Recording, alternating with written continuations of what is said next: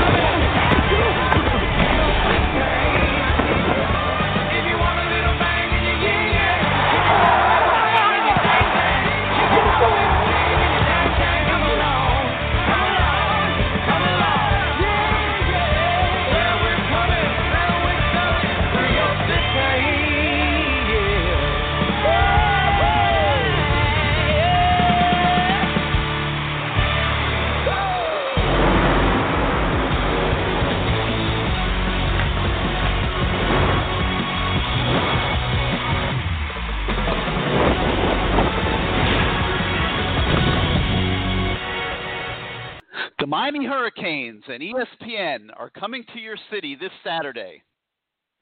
If you live in Louisville, Kentucky, that is. But ES- ESPN's game day show will be in attendance as the Miami Hurricanes travel north to face the Louisville Cardinals in what will be a very significant game in the ACC race this year. But even more significantly, the Hurricanes will be returning to the big stage of a Saturday night national television audience on ABC. It's a great opportunity for the program to reclaim some respect across the country with a quality performance. The Hurricanes also returned to an obviously scaled back top 20 this week, with the AP poll placing them at number 17 and the coaches poll at number 18. So, big opening win against Alabama Birmingham. Big game this weekend at Louisville. The Canes back on the national stage. We will talk about all of that and more as we get you ready for the start of the 2020 season with this new edition of Cane Sport Live. Hello again, everybody. I'm Gary Ferman, the publisher of CaneSport.com, and we welcome you once again to Cane Sport Live. As always, this is your show. It'll be driven by your participation. The call in number is 563 999 3550. That's 563 999 3550. We have more than 100 open phone lines, plenty of room for everybody to call in and participate. If you've been with us before, you know the drill. You want to come on the show, you hit the number one on your keypad. That puts you in the queue to come on the show, gives us the signal. We bring you on in the order that you land on the queue. So uh, 563 999 3550, and you hit the number one on your keypad. We once again ask subscribers at canesport.com to post the topics and questions that they would like to hear discussed on tonight's show, and we will address them tonight during the course of this show. All right, so quite a bit has happened since we last met about eight days ago on Cane Sport Live. I thought the season opener against UAB went about as expected. The Canes won 31 14. There were some ups and some downs, which are typical of a season opener. You have to be excited about what you saw from D'Eriq King. He didn't throw the ball as well as he will probably need to as the season goes forward, certainly beginning this Saturday at Louisville. But he had a good completion percentage at 15 for 23, but had just 141 yards through the air. King did add another 83 on the ground, and he was absolutely electric running the ball, and he showed a knack for making big plays out of nothing. And more than anything, he's going to be fun as heck for all of us to watch as this 2020 season moves forward.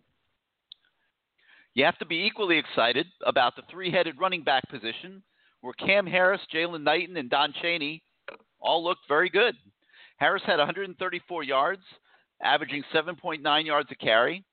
Knighton had 59 yards, averaging 6.6 yards.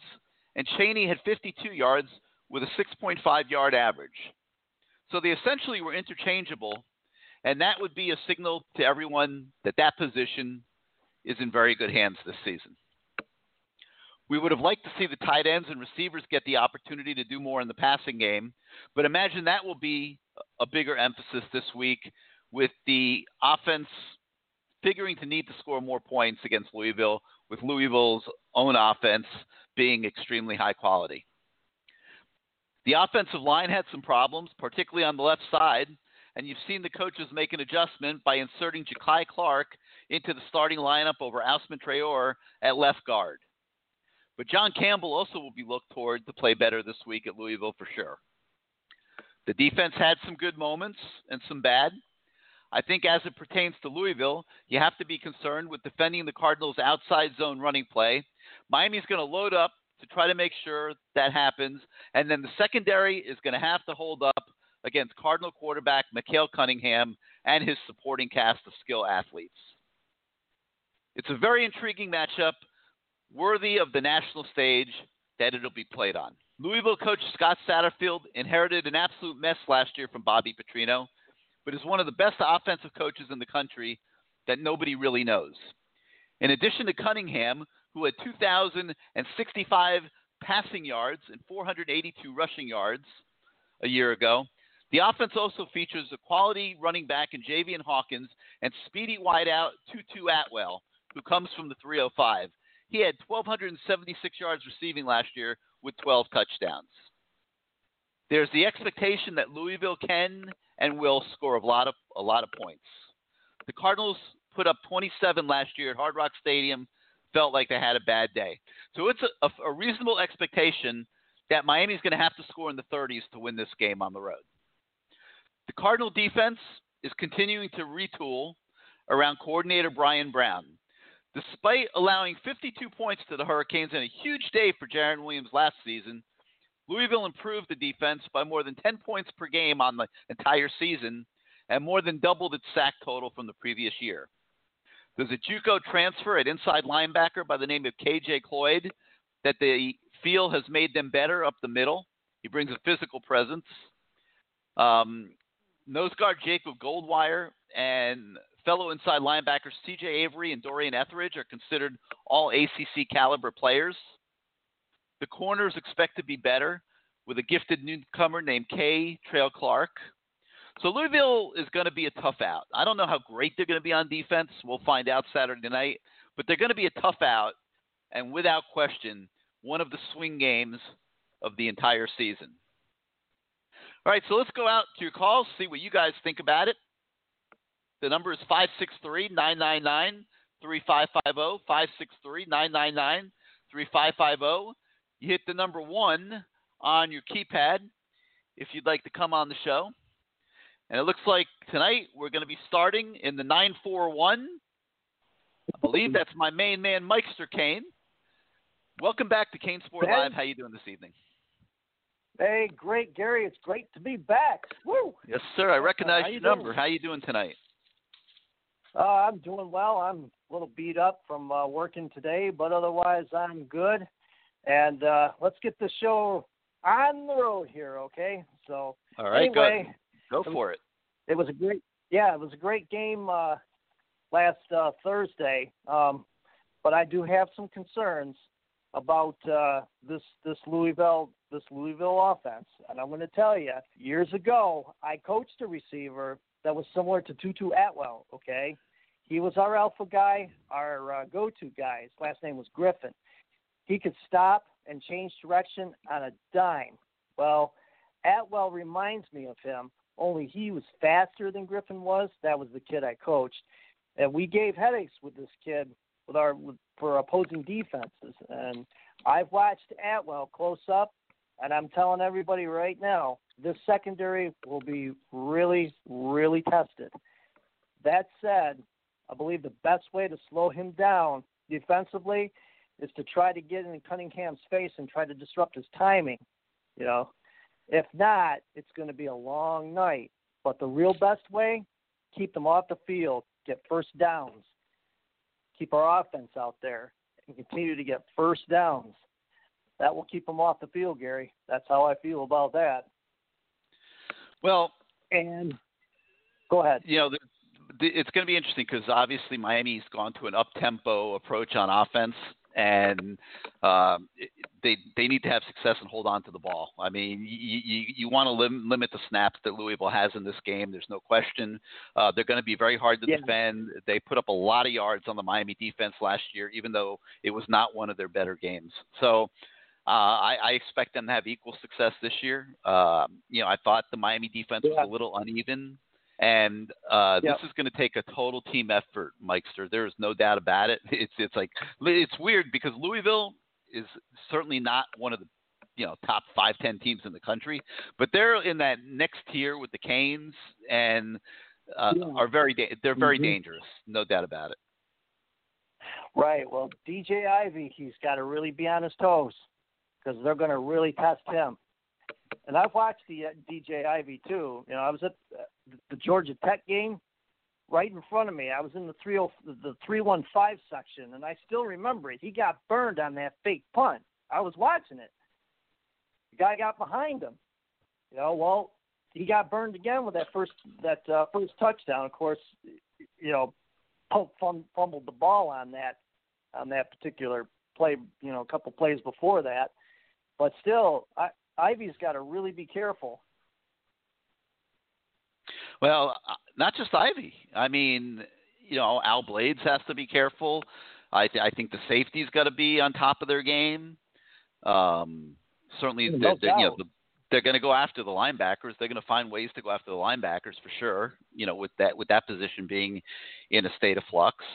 Um, I don't think anybody gets a week off here, Mikester. I, I really don't. I, I mm-hmm. think this is this is as dangerous an offense other than maybe Clemson that we're going to play this year.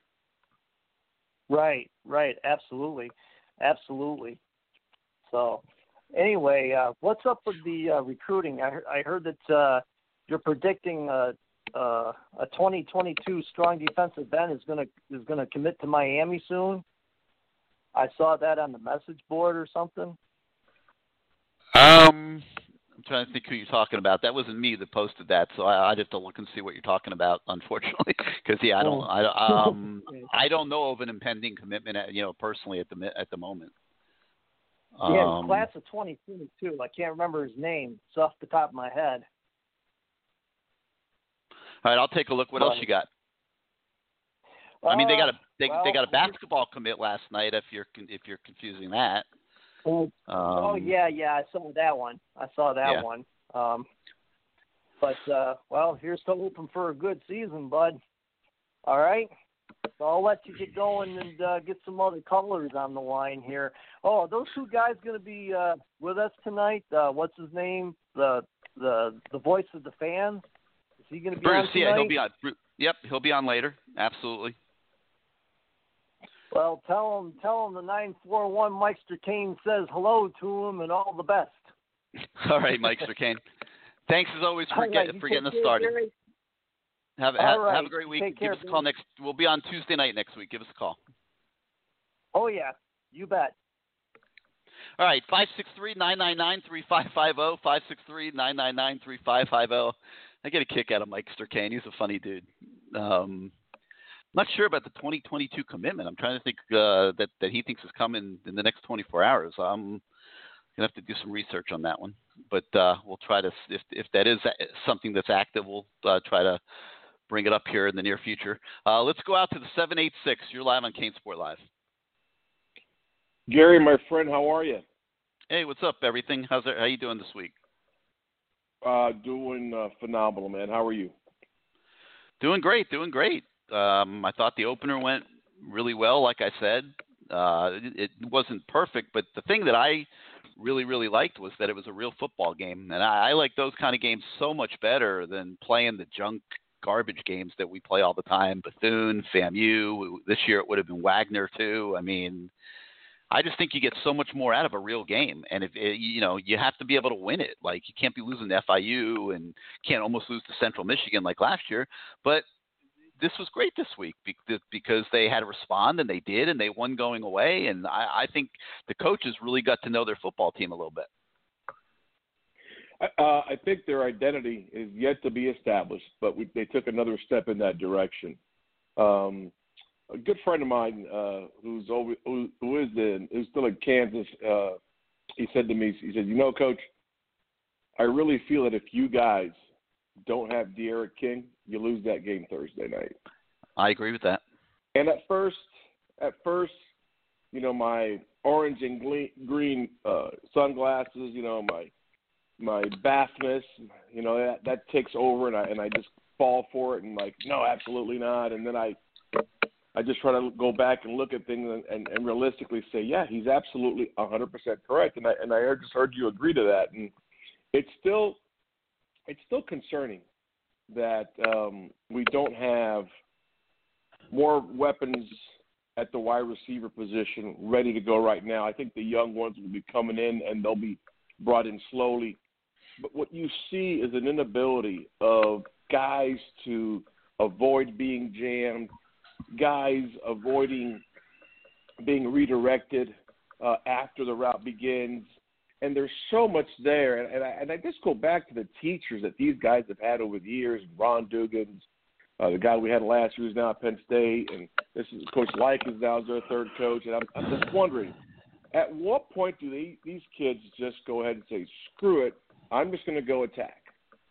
And we're waiting to see that, Gary, and it's still very frustrating. I don't know if if, if you can uh, relate to what I'm bringing up here, but it's something that's to me is it's just disappointing as a whole. You know, I'm kind of torn on this because I'm not convinced that we have a great receiver on this team. And when we get into a game like the other night and you don't see the receivers making an impact, you don't see them really getting separation, uh, you don't see them actively involved in the game plan, uh, it kind of confirms that a little bit. And, you know, I just wonder if, and I, I, I said this, I, I think it was a couple weeks ago when we were talking about recruiting. And we were looking at the recruiting class for this year, and I said something that might seem a little crazy in that it's almost like we're taking too many guys from South Florida. And you know, the Christian Williams departure yesterday kind of put an exclamation point on that for me. It's like uh, you know, Absolutely. I'm a big believer in getting kids from out of town, and I believe you can't just take everybody from South Florida. There's not 18 elite players from South Florida. Maybe not even 18 really, really, really good, the kind of kids that are going to help you win the national title. And well, those you know, guys don't see, come here anyway, Gary. Those, those well, guys don't yeah, come no, I. I, I understand that, and you know, I'm just starting. I just think it's it's kind of all catching up a little bit. Like you know, so I believe that we need to go out of town and get players without a doubt. But I believe, and I think we need we need to go out of town and get you know seven to ten of them every year. Okay, um, and then maybe get another seven to ten from other parts of the state of Florida, and then get you know your last seven to ten from from Dade and Broward County. And so when you go to Alabama and you take a kid like Christian Williams, and I almost think that they took him because he had been an Alabama commit, and No. Alabama No. Alabama backed off on him, and I'm not sure that the evaluation of Christian Williams, you know, maybe was as thorough as you'd like to see it, and what you know to me you can't take a kid from out of state that's just an average player like uh, uh, you take a kid from out of state that kid has to be um, has to be a starter for sure. And you know, you look back to the years when Miami was really, really good. Pretty much the majority of the kids that were brought in here from out of state, whether it was Ed Reed and Reggie Wayne from Louisiana, um, you know, the kids that came from Texas, the, you know, David Njoku from New Jersey, you know, you bring in kids from out of state, they're difference makers. They're they're really good players. Um, so that's you know that that's that's one thing I'm seeing. So we've loaded up the position of wide receiver predominantly Dade County players, and they're not getting it done. I mean, they're, they're just not. I love all of them. You know, Wiggins, Pope, you know, Harley's the hardest working kid on the team probably, but I've always wondered Harley with his size how he was going to be able to consistently compete at this level. And it's hit or miss. Some games he can get open a little bit, make a few catches, but lots of times he really struggles to get open. And I think a lot of that is due to just his size. And, you know, just maybe the coaches could look at that a little bit. You know, I think they're getting caught a little bit because, you know, when you're so heavily reliant on South Florida kids and obviously you want to you want to get the best of the best every year. South Florida is the best recruiting area in the country. Uh, we all know that. But if you're taking the second tier that aren't really going to be impactful players for you, well, now you're you're kind of in a little bit of a bind because you know if they're not playing, they're going to be upset. The community is mm-hmm. going to get upset and there's an expectation that they're going to be big time players at Miami when they come here. So, you know, Mark Pope was an obvious take. He was a five star kid, but he just hasn't been able mm-hmm. to do anything here. And it creates just a very, very awkward situation, in my opinion, because now you have pretty much all South Florida kids starting at wide receiver, and they're not making a significant impact on the program. And, well, and to me, that's a very problem. disappointing you're you're bringing up some great reasoning and some justifying. Well, it's, a, it's a big problem. Reality. Everything. It's a problem. It's a problem it, in more ways than it, one, because you know the, the way the, the community is is, is going to look at it and perceive it, the way kids who come here from out of town who think they should be playing over, you know, over a kid maybe who they who they might feel you know, I mean, Christian Williams left because he was upset he wasn't starting. He thought he was better than Al Blades and DJ Ivey, who are South Florida kids. And when you're so reliant on South Florida, I think it's you know South Florida kids. If they're not getting the benefit of the doubt, there's going to be the impression that they're getting the benefit of the doubt to a kid like a Christian Williams who came here from Alabama. And so he now he bolts. Now now your your depth is thin as ice at cornerback. You got receivers mm-hmm. that aren't making impacts. You know, hopefully that'll change here as we go forward. But it, it's not looking. You know, if if they weren't dominant against UAB, uh, you know, it's hard to imagine they're going to be dominant the rest of the season. I mean, you're going to have to get something out of them, and you're going to have to have be able to make plays to the wide receivers. I just think it's a it's a it's a very very tricky situation right now. Well, you know, with that, what boggles my mind is a kid uh, who's earned a scholarship. He was a walk on, and he's getting reps to start because he's earned it. And we we have this mentality that Manny has, and we start with Greg Rousseau. We've seen it in other positions where certain guys, if it's a tie, and it's an older guy or a, you know or a lunch bucket guy, he gets the nod over the younger kid that is just starting. And there's no explanation in my mind. I, I watched the game film about three times. I've watched Louisville's game with Western, which talk about a deceiving score. But anyway, and you see that we make the same mistakes, but it starts at the top. And you talk about being able to get the premier guys here alphas are only as good as what they've proven. The alpha that's supposed to be the head coach, we don't have. And that's why we get second tier guys. When you get bad mofos like Mr. Cristobal, you lock things down. It might take a year, it might take two cycles, but it won't take more than two cycles. Because on that field and on Green Tree, they're going to go and kick some ass. For the first time, and I've never heard Manny say, we kicked some ass. It was great to go out there and kick some ass. I've never ever heard him come out and say anything like that after a game or after a scrimmage, and it was nice to hear. But that's he's like forcing himself. That's not his nature. And you know, kids follow from the very top to the bottom. And here's my explanation as to an example as to how it's happened. The opponent we're playing, that guy inherited a catastrophe. But little by little, day by day, he changed the culture.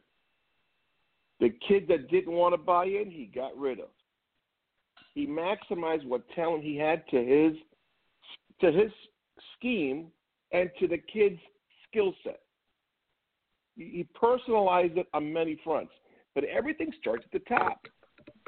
So that's an, an, an example of what a real head coach does. Our guy is a nice guy, but he's not it, and he's never going to be it. And it's not. I'm not here to go ahead and, and just bash him. I'm just sharing what I've shared for years. Uh, yeah, no, it's, Mike it's not, it's, first I don't think it's a bashing thing. It's this isn't a bashing situation. This is it's just a, it's a it's a tricky situation Reality. that I that that I think they're in because if if if one or two of these receivers from South Florida don't step up and become big time players, I mean, it's a Waste. problem. It's a waste. It's a waste, and, and it trickles down to two or three other recruiting classes. But you know, many years ago when Mike Rumph was hired, I said to you guys, very weird for a head coach at a prominent high school to have two kids. There was a tight end and a linebacker. Not even give us a visit. And I said, I used a contemporary term that we have. I said he's got no juice, and I was humiliated on the message boards and attacked, and you name it, for those first two years by everybody. And everything I said was true. A phenomenal teacher, but a horrific recruiter. You cannot change your persona as an individual, as a teacher. And on the, on the practice field and during games, that's one thing. But being able to take a kid, recruit a kid, and convince the kid to come, and then treat him like he treats him, It's a very difficult process. That's the reality of college football. I get it. But he's got no social skills. He's got no ability to sell.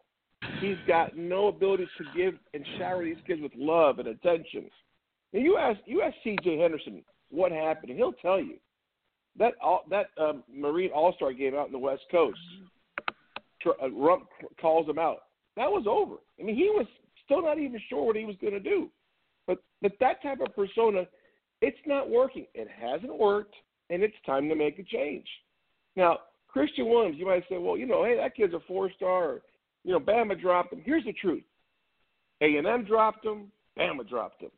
That kid was, uh, hey, look, we signed a four star kid. Hey, look, see, I was able to go out of here and sign somebody. Same thing he did with Isaiah Dunston last year. It is time for Manny Diaz, who's not going to be fired anytime soon, even if we go, you know, two and eight or whatever. It's time for him to cut ties with Mike Rumph. I love the guy as a, as a coach, as a teacher. That guy belongs in the NFL. You want to know why, Gary? Because it's a business, Mm-hmm. and you could, and, and that's the mentality you're supposed to possess at that level, not at this level. Today's kid is is is so used to being tailored to, catered to, everything. You know, he doesn't understand what he needs to do with these kids. You want more proof? Not even being able to get these kids. Not one of those kids in Surtain's class. Not one came here. And, and, Surtain's no doubt one of the best corners in the country right now. But not even Tyson Campbell, who's you know, next next year type of cornerback, he wasn't able to get either one to come here. And what's even worse is when you talk to Patrick Surtain Sr., the other guys in the community, Willis McGahee, they'll tell you Rumph has been their primary coach, developed them when they were little kids. From like the age of 12 to like 14 or 11 to 14, he helped develop those kids, and he can't get them. So, time to make a change there, Gary. I, I'm sorry. You're giving me an explanation as to why our offense isn't good, why our, our playmakers aren't what they're supposed to be. It starts with who you have. A guy like T. Rob, I promise you, would would not have lost all these kids from Palmetto. would not have lost probably all those kids from Heritage. You've got to have the ability to recruit, to wine and dine, to shower kids with love, to make them the epicenter of your reality. If you don't do those things, and today's kid needs to have that to be validated in many ways, but also to confirm, hey, I'm critical to this program. And he doesn't do that. He's never done it. He's never going to do it. Now, moving on. I, I'm watching Louisville for the. This is the third time I watched their game against Western Kentucky. For anybody out there that's thinking, well, Western Kentucky scored 21 points. Look, two were on baffles on special teams. Other than that, Western Kentucky got like 240 legitimate yards of offense. This defense that we're going to face is smaller and athletic. But I'm talking athletic across the board. So our scheme is now to do what? Spread out, go fast, tempo. Talk about a perfect matchup for Louisville's defense is what we're trying to do right now in offense, Gary. So I'm really hoping that on Saturday we're running a lot of two tight ends. We're slowing things down a little bit, and we're just running the ball. Because right now, what we are good at, and we faced a very, a very uh, competitive, well coached, not deep, but a very good defense is what we faced last Thursday night. So, in my opinion, watching all the film that I've watched, we need to slow things down. We need to get two tight end sets uh, as much as possible. You can still stretch them out a little bit that way, but it is critical for us to be able to pound the ball, possess the ball, which hopefully negates them having the ball and cuts down on their opportunities. I don't think we want to get into a shootout with these guys because there's no way in hell, Gary, we're going to win. Yeah, I don't think I the promise. coaches want to. I mean, I, if you look at the the move they made this week on the offensive line, um, putting Jakai Clark in instead of Trayor, when you look at Trayor's body of work from the opener as a pass blocker, he was very, very good. But as a run blocker, he was a train wreck and really, really struggled. And, and um, I think the fact that they made that change is an indication that they want to run the ball this week. I'm really hoping that's the case, Gary. I mean, I know Rhett and all those guys have forgotten more football than I'll ever know. I get all that. But it, it comes down to let's look at who's in front of you and what you're facing and just simple identification of personnel. We are going to have a nightmare trying to stop them on defense. We're going to give up at least, it's my opinion, at least four touchdowns on Saturday. I'm Well, proud. we're going to they got four last year and thought they had a bad offense. game. So, you know. Uh, uh, Yeah, no, no doubt about it. And I and I tell you, I watched last last year's game on Sunday, um, and I noticed that they highlighted every potential matchup on linebackers that they could. They exploited that as best as possible. And when I look at what we have this year at linebacker, because again, Gary, the same type of mentality that Manny Diaz has utilized since he became head coach is still here. It's not going anywhere, no matter who comes on on the offensive side of the board. We've got two young, athletic, second year linebackers that they need to be playing. We don't need another Greg Rousseau slash Matt uh, Patchan situation. Sam Brooks needs to be playing. No, he got beat out by Bradley Jennings. that. I mean, I mean Bradley Jennings beat him out. Gary, Gary Bradley Jennings cannot move vertically. When you see a dog chasing the car, that's Sam Brooks. I need that against this type of defense. Now that might get us on some redirections and some counters, but let me tell you, BJ is a thumper. That's all he's ever going to be. Okay, the the kid from uh, New Jersey is pretty much that as well. They don't move sideline to sideline well. They don't move hmm. well in small spaces. They just don't. I mean, one one one big run there was a hold against UAB, but watch Bradley play. And when I heard on Monday how great he played, I'm like, am I missing something? Nah, it was very And so-so. You know, the coaches aren't going to say then- anybody didn't play great. I mean, they, they just that's just not what coaches do. No, But it- it-. You're not supposed But to do that. but it, it was very it was so it was great. so-so. And McLeod, loved McLeod as a kid. Met him once. Love him. Very articulate, smart kid. Uh, love him as a kid. He is not what we need at weak side linebacker. He can't cover anybody, Gary. Wow. I mean, this is this is this is sad that we're going to do the same thing we did last year with Rousseau. If Rousseau's a starter from day one, I don't want to hear that he had back spasms. That's bullshit. Okay, that's them covering their ass. Rousseau should have had 24 sacks or 20 some odd sacks last year. He got seven snaps against Florida and got a sack and a pressure. I mean, this you earn you earn it, and then whoever earns it gets it. That's bullshit. Who's my best fucking player? Well, I'm looking at the um, the Pro Football starting. Focus grades, and Bradley Jennings had a 43.2 in pass coverage, and Zach McLeod had 54.1. I mean, that's pretty bad. That's not good at all. Um, average is, is about 64. So, um, And, and, I'll be fair, Gary. PFF.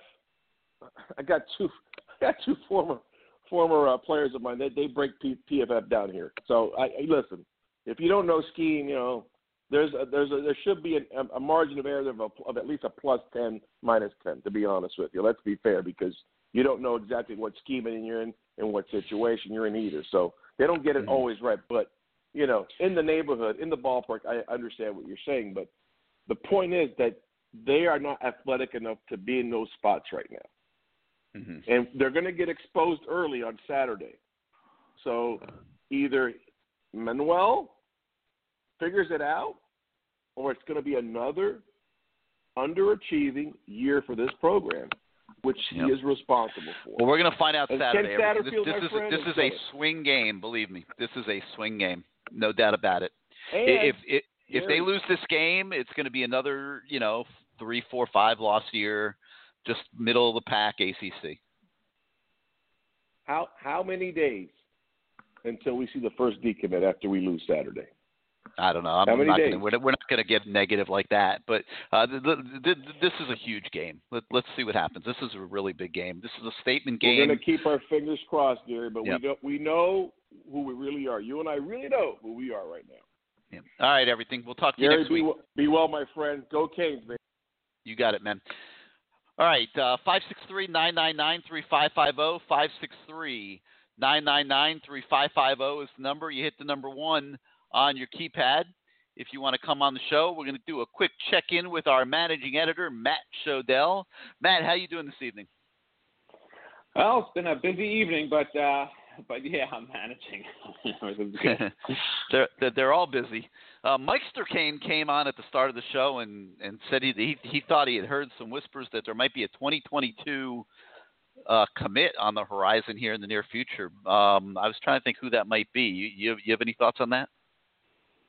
Yeah, it could be anybody. I mean, Yeah, that's yeah exactly. like Yeah, no. you, you have no idea how many kids tell coaches they're committing and then don't commit. I mean, that's what's funny, you know, when these rumors come out and oh, this kid's going to commit, that kid's going to commit. Yeah, I mean, they actually some of them do tell coaches they're going to commit, or they do commit and they don't make it public, and they, they don't send it out for days, and then it never happens, or you know, I mean, I do, do try to deal in the real world because recruiting will make you crazy. I've been, you know, we've both been doing this for over 20 years covering recruiting. So, um, could there be a new 22 commit? Yeah, sure, there could be. But, uh, you know, we'll just keep monitoring it and see what happens. You know, we don't ruin any kids' announcements anyway, so everyone's just got to stay tuned. All right. So your thoughts on the opener against UAB? Um, yeah, I mean, I thought Miami played okay. It's just so hard to tell against a team like UAB. Um, you know, I know UABs have been okay uh, for their conference the last several years. Actually, been pretty good for their conference the last several years, but they're they're still not a Power Five team. They don't have anywhere near the level of recruits Miami has. So to me, it's you know, while obviously it's not like a Bethune type of deal or you know anything like that. Um, I think we saw some really good things uh, from D'Eriq King. I think it's going to cause a lot of defense with a lot of problems in ACC play.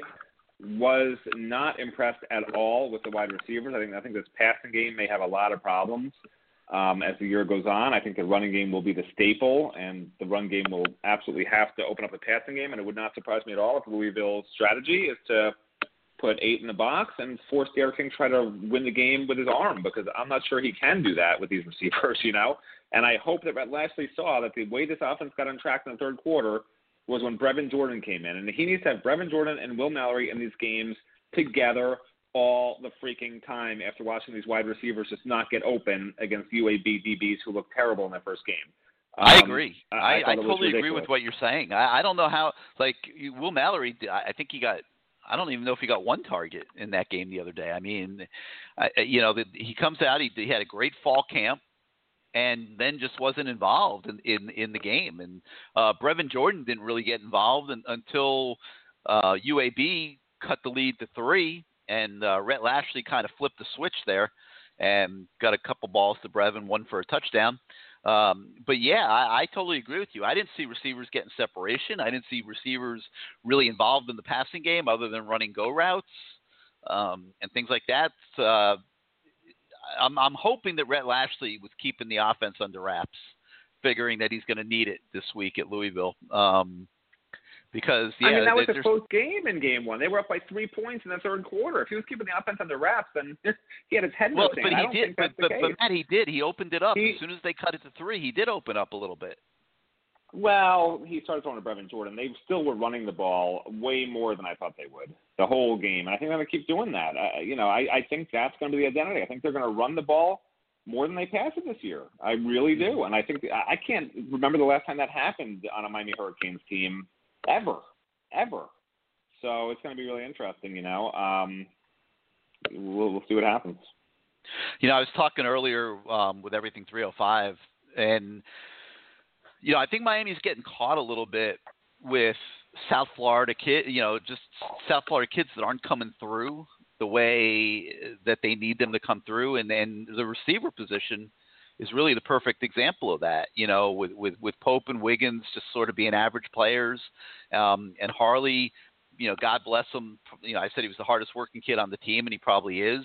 But his size, I think, just you know, is is an impediment sometimes to him getting getting open. And uh, so that's three South Florida receivers that are sitting there in starting positions, and we haven't seen a ton of production going back to last year. No, I, I don't.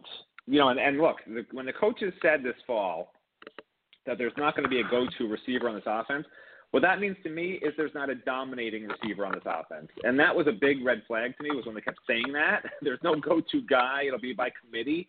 I mean, you want a go-to guy. You know, Rhett Lashlee was trying to sell it as, oh, that's great. We can just spread it around. No, that's not great. You want a go-to receiver because that means you have a great receiver. Uh, they don't have a great receiver on this team. They have two great tight ends, but you know the other the other thing, um, it, it just seems like every game there's just these sort of these these I, I don't know there's these lulls on offense, you know, and even on defense, it's there's just it seems like there's not that big play or the excitement. I don't know, you know, like in the in the old days, which we always talk about, it just seemed like there was always something going on, you know, that sort of had the team pumped up, and it just seems like there's a lot of lulls on, the, on these teams in recent years. Well, D'Eriq King bailed it out last week. You know, the, the the dynamic plays that he was able to make out of nothing kind of saved the whole game. Really, I mean, it covered up for all the mistakes, on, even on defense, and kind of had you you know, uh, leaving whether you're watching it on TV or whether you were one of the few people at the stadium or whatever, kind of had you feeling all right. You know, it, it was the opener. We'll get better. You know, kind of thing. You know, you weren't in complete panic mode um, after watching that. Um, but uh, certainly this week the ante is up a little bit, and Rhett Lashlee is the man of the hour because you know we're acknowledging the deficiencies that we see, and you know he's got to find a way to put it all together and, and get five touchdowns up on the board because I think anything less than that is not going to win the game. Yeah, well, I mean, I, I look, I watched the Louisville game. They are not going to be a good defensive team again. Um, you know, their coaches were talking after the game, and their players were saying this is a better defense than last year. Well, yeah, it better be better. They were one of the worst defenses I've ever seen last year. They they made Jarren Williams look like he should have won the Heisman Trophy. I mean, that defense was atrocious.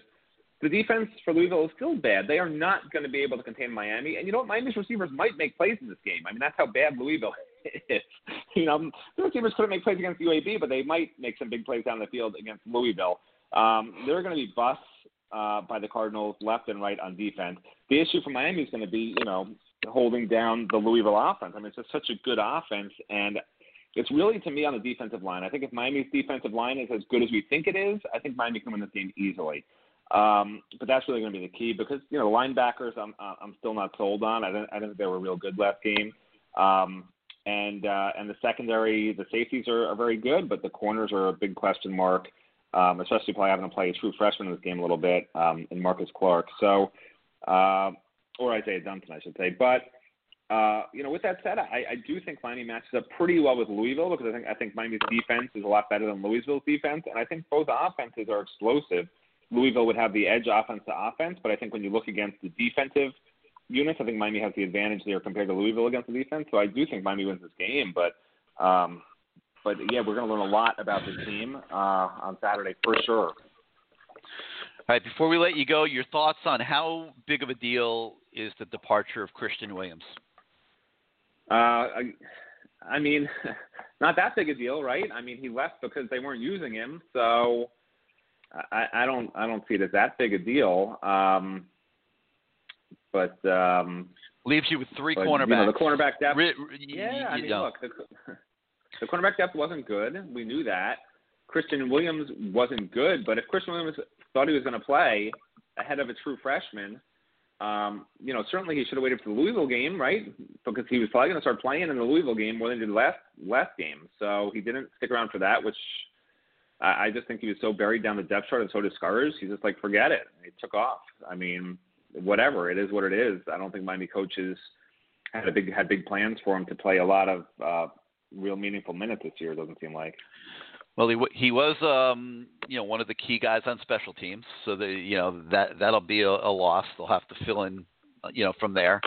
Um, but if they have an injury at cornerback, it's gonna it's gonna be felt. I mean, if you have to start putting a true freshman out on the field uh, early in the season before they can get some playing time and experience, it's going to be uh, problematic. So um, that'll be interesting to watch.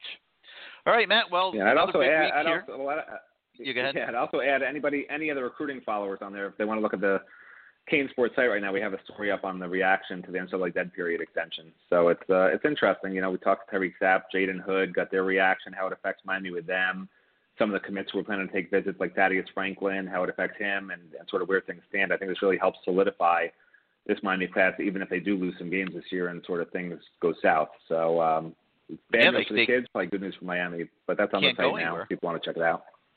Right. So, uh, yeah, the, the, Miami's all in on the 305 and 954, and you know the 305 and 954 got to start coming through for Miami if Miami's going to commit to to the to the South Florida area to that degree, to where almost an entire recruiting class is going to come from South Florida.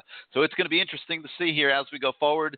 Big game this Saturday, Matt, and um, it's you know it's it's, it's going to be fun to just see what this team has going on the road in primetime television uh, I, I think it's a huge game for the program. Yeah, first real test. Can't wait. All righty. Well, we'll uh, check in with you next week. Thanks for uh, taking a few minutes with us. Of course, of course. Talk later.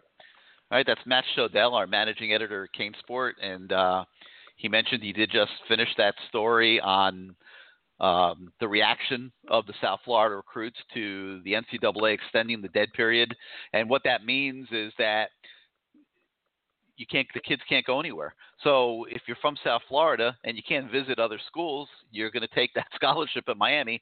So that's good. But again, I'll say it one more time. They got to come through. You, you know, the, the, if, if Miami is going to almost exclusively take kids from South Florida, which a lot of people have wanted, you know, they've been losing a lot of kids from South Florida the last several years, and you know, they've definitely made the commitment to try to get more South Florida kids on this roster. But those kids have got to come through and become big time players, uh, like the old school guys used to, like you know the the McGahees of the world, the Gores of the world, the Andre Johnsons of the world. Um, Miami's got to got to start getting some some kind of um, performance to that degree from these South Florida kids if they're going to keep taking them in big numbers. All right, 563 999 3550. 563 999 3550. You hit the number one on your keypad if you'd like to come on the show. Let's go to the 305. You're live on CaneSport Live. Gary, Gary, Gary. Who's this? oh, it's obviously Ross, isn't it? Oh, you're calling from a new number then. No, no, no. I'll give you another hint. You kicked Yeah, me wait, off it's I two knew it. I knew it wasn't recently- Ross. Who's imitating You Ross? recently reinstated me, Gary. Tell me who it is. This is Honey.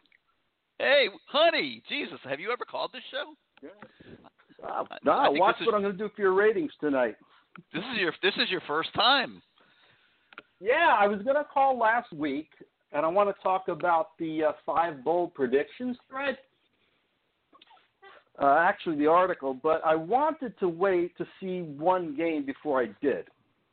But I was going to call last week, and a lot of my original answers have changed for the worse. Uh, and it's not good. Um, just, just, uh, I'm not sold on the team. But anyway, the first one thousand yard receiver and a thousand yard rusher. No to both of them. No. There's not a You're saying that this is this is whether enough. you whether you think there's going to be a thousand yard rusher or receiver on the Miami right. team. The, right. The five bold predictions. But it was a story Oh. about nine days ago. Yeah. Okay. Well, I can tell you right now, Cam Harris has a shot. Don't you think? Uh, no, not even. No? I'll tell you why. There's four guys running the ball: Cam Harris, the quarterback, and the two freshmen. Too many. So the yards are getting split up too much. Too too much split up. And as far as the receiver, there's nobody good enough. No, no chance. You know, Yeah. I don't think anyone will have 700 yards receiving. So that's going to be a no. You know, that's um, that's disappointing. Right, what's the next? What's the next category? the next one? Next one. Come on, man, next keep this moving. Let's Offensive go. line. All right. The line will allow fewer than 25 sacks. Mm, if if if they play 11 games, possibly. They allowed two on set. If they play 11 games, I say there's a shot. If they play 12 or 13, they play a bowl game, they go to the ACC title game.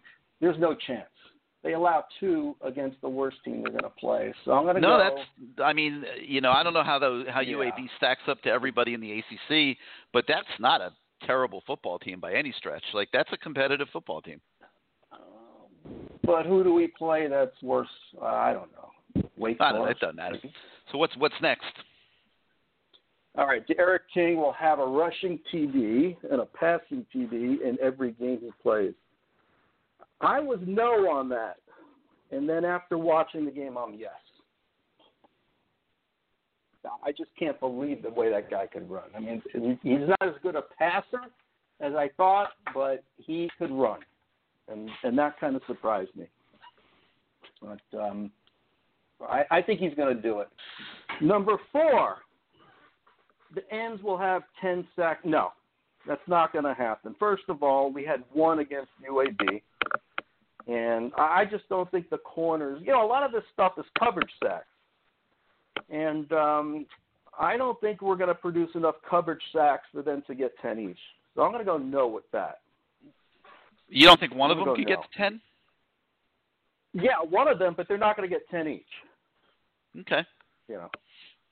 And I think that was If the one of them gets No, to ten, just- which one do you? If one of them gets to ten, which one do you think it would be? probably the guy that got the one on Saturday on Thursday, and that would be Roach. Roche, yeah. Yeah, yeah, Okay. Roche, yeah. And um, last, Miami will play every game. I'm going to go yes. And it's What was it's the question? Dependent a lot on the opponent that we're going to play every game because it depends half. It's fifty percent depends on the opponent, but I have confidence. I have faith that everyone's going to do the right thing. I, I think the players are more isolated than the general student population. Well, he- here's what I be at thi- these here's what I think with- parties. with these with these two Yeah. conferences coming into the game late and starting their seasons in October and then uh, possibly Yeah. November, uh, you might see some things adjusted. Like you might see some, you know, the the playoff games move back a few weeks and things like that because it makes no sense to not include them in the whole thing. So, um, you know, it might buy a few weeks for the ACC to get the whole schedule in. So, you know, they might be able to go through the whole month of December, for example, and and you know have a few uh, flex weeks there at the end to make up games that they have to miss.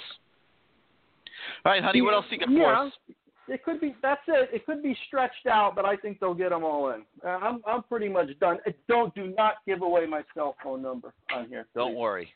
We'll not do so. Okay. Thanks for being part of the show, All man. right. Give us a call again All some right, other time. All right. All right.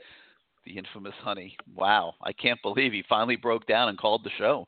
That that that really is a first. And those of you that are on our message boards at uh, at canesport.com, you're well aware of uh, who we're talking about here.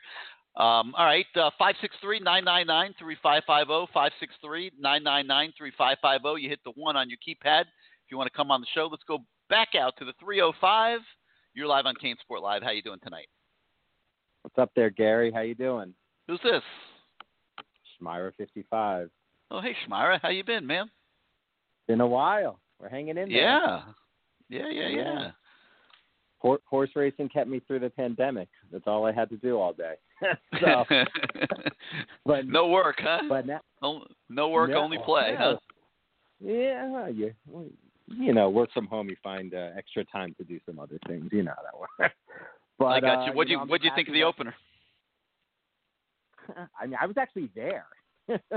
Wow, I went, think huh? I think I want to say, yeah, yeah. A friend has a gold is, is a golden cane, so we sat there. It's it was pretty uh, eerie. I don't, I don't know if you could really duplicate the uh, environment. Maybe back in the day in the Orange Bowl when Miami would be up like fifty-six to nothing in the fourth quarter, and they would just have like maybe you know three thousand people of the diehards sitting around, and you could hear it. I don't know. It was it was weird. It was weird, but you know what? Back at the stadium, just happy to be, you know, watching football and everything like that. So first of all, that's just great. I actually never thought it would happen, and I would have been a put a major bet that there would be no football, uh, college football this year. NFL, I always thought there would be, but it's unbelievable that somehow there is, and you know, was able to go to a game. So just happy to, you know, be involved with that. But I mean, you know, the first thing that just really shocked me with this thing, how does Miami and you know, when we we're talking about you know South Florida kids and everything like that, and the athletes and how they've kind of programmed a little bit recently, and obviously we know that they haven't been getting the A crop of of the South Florida kids. So you know, Mike Harley and guys like that are B or C type, you know. Okay, but let me get your opinion. I, I don't disagree with you. Yeah. And um and and I want to uh, uh, my opinion my I mean my question is this. Should they take those kids? Do, you, do should I they, mean- should should Miami keep taking the second tier? Miami's done well when they, you know, obviously the tier A kids, Jerry Jeudy and you know, Ridley yeah, you got to and get stuff you got to like start getting those kids. We all know that. You gotta that's get- a, and- yeah, and- that's that's a, that's a no-brainer. But what I'm talking about, and that I'm starting to notice here, is that the second tier is not always good enough. In fact, in most cases, Well- it's not good. It's it's not good enough. But the, the the the issue is, and the problem I have with that is, it seems like the tier B and C kids seem to do well elsewhere. I don't know why they don't succeed here. For instance, on Saturday, you're going to see a kid that Miami passed on that's really good for Louisville. Right. So that's you know the Who probably would have con- been considered second tier. So so the question is, He would have been i- i- second. you- you're bringing up a legitimate point. So why is Tutu Atwell um, shining at Louisville, and Mike Harley is just another guy at Miami? Similar, similar type of guys, smaller, fast guys. Can we use another example uh, of, other than Mike Harley? Because I've never liked him. I, I no, that's not the right word. I, I mean, I think he's a, probably a great kid. I don't really know him well or anything like that. But I He's, mean, he's, a, he's beyond a great kid. He's he's, he's a phenomenal kid. He, he's he's a great Right. uh, great locker room guy. He works harder than anybody on the team. Um, on the face Right. value of that alone, you know, he belongs on the roster. But the the thing, like I said, that I'm noticing is the second tier is not is is not taking the program to the level that the program wants to go to. Uh, One hundred percent. And look at we could use an example of like a Lawrence Cager who kind of hung around with kind of like a you know the bigger schools. But he wasn't know, a South Florida kid. No, no, no. I'm using the the inverse, and kind of was successful here. So you're saying, would you rather take a kid like that or take a a South Florida kid? I I, I always say take the South Florida kid. To be honest, and until that theory doesn't you know, obviously it hasn't worked, but I think this year's recruiting class you have more of the A and B type kids and not B and C. I'm talking about 2000 and next, you know, coming in, you know, next. I don't think, you know, I, it's it's hard to say. I I always still say you divert to keep the South Florida kids just for the hope that when Miami finally does turn the corner, I don't know if it will be in my lifetime, which means it probably won't be in yours, but um, uh, that that you'll start getting the A kids because yeah, I but the goal you, is for Miami that, to turn the corner. like, like I, you know, nobody's sitting here saying, "Oh, geez, I hope yeah. we're good in ten years." Like, you know, the, no, the goal I, is to turn the corner. I well, I, I mean, the the main problem, and then you would probably agree with me on this, is why isn't Trajan Bandy on this team? Why is you know why? So we're sitting here with three healthy, with three cornerbacks, and if someone gets hurt, you have to go to a true freshman. Why isn't Trajan Bandy there? Because he would have been great to fit into this team this year. And you know, and why why are some of the why is the defensive end like uh, is it Garvin? Who's the one the guy that gets drafted by the Packers? Yeah, Gar- why is yeah, he Garvin. playing? For, yeah, why is he not on this team? So when you lose a Rousseau, you don't lose your whole depth. So that's the whole. I mean, that I find to be more of a problem than, you know, not always hitting on some of these other players. I, I find just that these kids leaving early just ma- have major holes in this roster that they just don't, you know, they don't really have a chance to really, you know, have the depth to get us there. I mean, I don't know. But that being said, I but my major issue is how does Miami? I mean, and I'm not talking about the kicking game. I'm more talking about returning of kicks and punts. So normally, if you're if you can't like a Devin Hester, the guy obviously couldn't get the offensive playbook down. This is obviously many years ago. I mean, you're telling me there's not a better player than Mark Pope returning to return punts and kickoffs for us than Mark Pope back there because he's awful. He is. I mean, I, I mean, they, they could keep talking all they want about the potential is there. I mean, the kid right when he catches the ball goes right to the sideline if he catches the ball. So that that I find to be the number one factor is you're not you're never turning the field really around. I mean, Jeff Thomas certainly you know was decent, but I mean, how do you not have someone that I'd rather see the the running back, um, the true freshman running back back there. Whatever, um, I don't know. That's a Knight, major issue. And, Come on, Knight. Yeah. And, Well, Yeah, who knows? I mean, how- I don't know how- how good he is as a punt returner, so I can't really comment on that. could he be could he be any worse than than Mark Pope? I mean, geez, that kid just doesn't have it. Um, another thing is, I mean, that I found is the linebacker play was pitiful, awful, and they have stiffs going out there that really just, I mean, they're thumpers. But I think that caller, I think he was two calls back, would made a good point. He's like, why wouldn't I'd rather see a more athletic linebacker play in this Louisville game than these thumpers because they can't move. Those guys just were not athletic enough at all. I'd rather see Sam Brooks. I'd rather even see Huff, any of these guys, because the, the linebacker play was awful, just terrible. But we'll see. I mean, yeah, we probably have this, have had this conversation. I don't know how many years. We could probably we go back to the schedule ten years now. That Miami has a big game on on you know where the everyone will be watching on Saturday night, and it will kind of be the how their season's going to play out. And other than that one year, you know, when they beat Notre Dame and Virginia Tech, they normally do not uh, win this game. I'm just actually happy they're not a favorite because I thought they would make Miami uh, like you know a one or two point favorite just to you know draw. You you knew they were going to rank Miami because they had to have the rank rankings to, to have the game in prime time. But uh, No doubt. you know maybe maybe that will just get a little fire under these guys to get them to play. But normally Miami will probably lose this game by I would say you know probably back into like a seven or eight point loss. I mean, if I well, mean, this this is a good litmus test. This is a good I mean, test to see if if this program is better this year than last year. What do you think? I think the I think D'Eriq King makes the program better than last year. I think if, from Oh, what I okay. saw the other night, I think he's a three game difference. I think so. But how the? By the way, and I'm sure I think you went over this a little bit. How are the wide receivers that bad or that average? I don't even think. I don't know. average. We were just talking I about mean- that. I don't know. I, I I- I don't know, but it's a problem. It's a big problem. You know, I mean, my my guess was they were trying to save Brevin Jordan, and they didn't want to show too much, and that's probably why he was only Yeah, targeted but like you're not hiding. times. But you're not hiding anything. What are you? You're not. You're not hiding No, I anything. mean, I- saving so Brevin Jordan. Everybody knows about Brevin Jordan. I mean, so then he should have had 15 targets last game because the, the wide receivers got zero separation. I mean, they were they were single covered by guys that looked like me out, like a safety that looked like me out there, and they, they weren't getting open. So, I, I, the only thing that encouraged me that that I've heard since I left that game was Matt coming on before me and saying that he thought that Miami should win a game like this. So, I I mean, I was at the Louisville game last year down here. Miami just crushed them, but I mean, their defense was pathetic, so they have to be better on the defensive side of the ball. But I also expect their offense to score at will. So it's going to come down to special teams, turnovers, and and you know the the intangibles. And I you know hopefully uh, last week they didn't create any turnovers. Hopefully the ball will bounce our way because you know every game's going to be 50-50. You know that this isn't this Yeah. team's beast. They're okay, but you know. All well, right, tomorrow we'll give things, it. Give but- us a buzz next week, and let's see what happens. It's just good that we're back, you know, having this conversation. Things It's are getting a little and better. it's great. Great to have football back. I will talk You to you next it, Tuesday Gary. night. All right, Yep. I'll speak to you soon. Have a good one.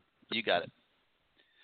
All right, 563-999-3550, 563-999-3550 is the number. You hit the one on your keypad if you want to come on the show. Let's go to the 202. You're live on CaneSport Live. How you doing tonight? What's up, Gary? This dude from DC. Hey, what's up, Deuce? How you been, man? What you got for us? All right, man. First of all, you know what I'm saying? I I, I- listened to the show the last couple of weeks, and I, I hadn't called in, but I just got to address this. Every, everybody has their own opinion. I'm all for that. But everything gets on here every week and tells us what we're not good at. He doesn't say any. I take that back. If he says ten things, eight things Yeah, are negative. He's a perfectionist, man. He he he, he just he, yeah. I mean, he he just lives and dies this, and he's looking for everything to be perfect. And and I think a lot of people and are. that's fine. If you call, if, if you if you have a show for any other team, pro or college around the country, I don't think we'll have. I don't think another fan base has as many people that our fan base has. That's constantly in the negative all the time. I, I kept hearing you, everything, Matt Shodell, everyone keep referencing last year, right? Last year. Yeah. Okay, so everybody talks about North Carolina and how how great they are, and that's and that's great. They they won or lost games within a seven point differential, maybe about like six or seven of them. So their season could have went just like ours. If you remember, before we had the meltdown against FIU, we lost so many close games. The kicking was an issue, sacks was an issue, right? Then Mhm. you my man, Gary, but I but I got to keep it real with you. You call No, I, I, I don't have a problem with what you're saying, but but let me ask you a question. Were you on at the beginning of the show? Yes, absolutely. Okay, well, I I mean, at the beginning of the show, I went through all the positives. So, you know, I talked no, about no, the no. D'Eriq King. No, no, no, no. Hear me out. Hear me out. You did that at the beginning of this show, but last Yeah. week, when- when my man Greg had to call in and ask what's going on, why is everybody's panties in a bunch? Everybody kept talking about last year. Okay, last year, let, let me just get this off right quick. Last year, we had a guy that came from Alabama, okay, that was the offensive coordinator. That same guy that you called a good football coach never had He an was. elite offense in his life. He, he Gary, he's never had an elite offense in his life.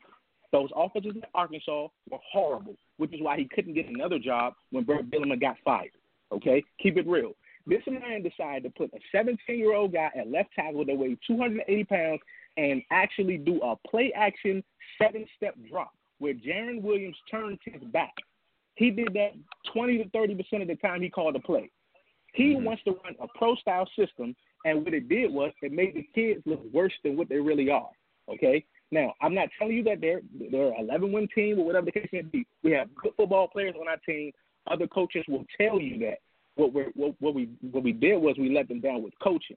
Now, let me let me, let me get to, to the offense, right? I think you're making a fair point. Everybody's down in the receivers. Everybody's down in the receivers. You've seen the receivers in one game this year.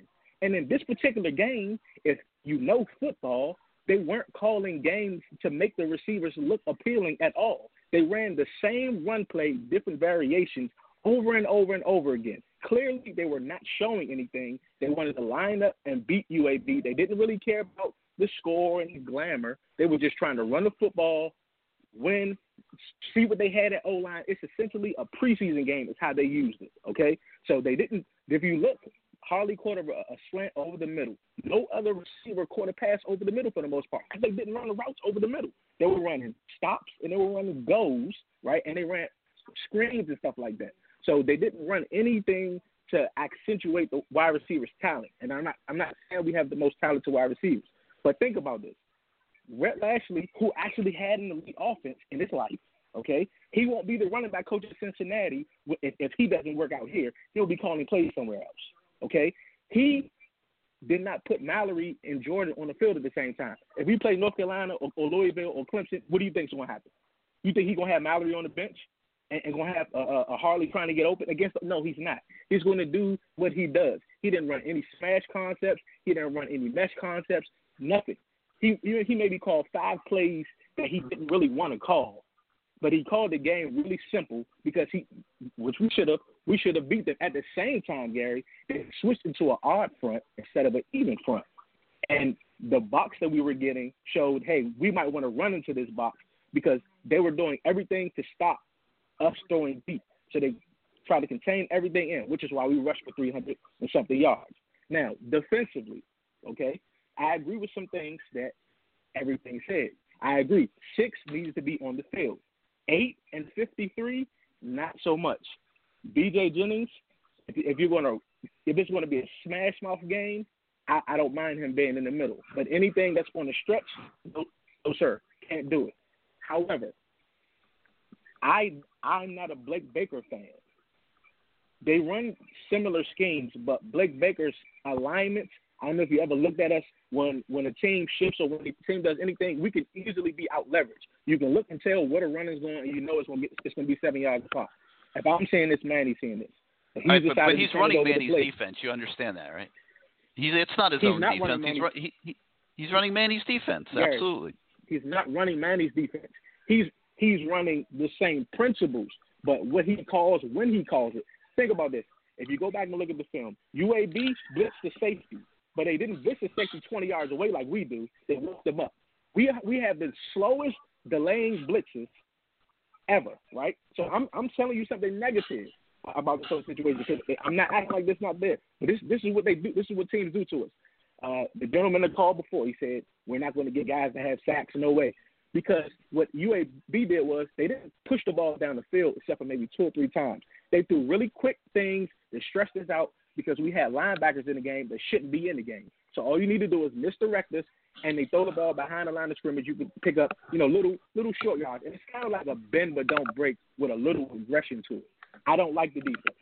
I don't like eight on the other side. My thing is this with the corners, Gary. If Right, but but, you, if you but let, me, let me let me let me let me stop you for a minute because you, are you're making phenomenal points. But you know th- there is not a single call that Blake Baker makes in a game that Manny Diaz is in on the other side of. So like th- there is no question that that you know yeah I'll, I'll give you that maybe Blake adds you know some wrinkles here and there and things like that. But Manny's signing off on every one of them, and he's essentially running Manny's defense now. Part two of what I'm going to say is if you look back at the 20 year history of Manny as a defensive coordinator, his defense was always hit or miss. I mean, you know, when when he was in the SEC, they they they often felt like they could exploit certain things, just like you know what you're talking about right now. So like, and nothing again, you know, nothing. I'm not trying to be negative about Manny. I'm just saying that you know Manny's defense has always been susceptible to giving things up and and you know d- depending on the offense and things See- like that. So so I don't think you're seeing anything that isn't part of the entire body of work over two decades. And I think to pin it on Blake Okay. Baker is not really fair. Not that Blake, you know, Blake Baker, you know, came from the Manny tree. I mean, he learned from Manny at Louisiana Tech. Um, so right. you know, not Let me- that he would be doing let me ask you anything differently. I'm not saying he would be doing anything differently, Deuce, on his own. But I'm just saying that if you're talking about the Miami defense, you're not just talking about Blake Baker's defense. You're talking about Blake Baker and Manny Diaz's defense. Uh, okay, let me ask you this: Before Blake Baker, and you looked at our defense, did, did, did you see a difference? Did, do I see a difference? did you see any differences?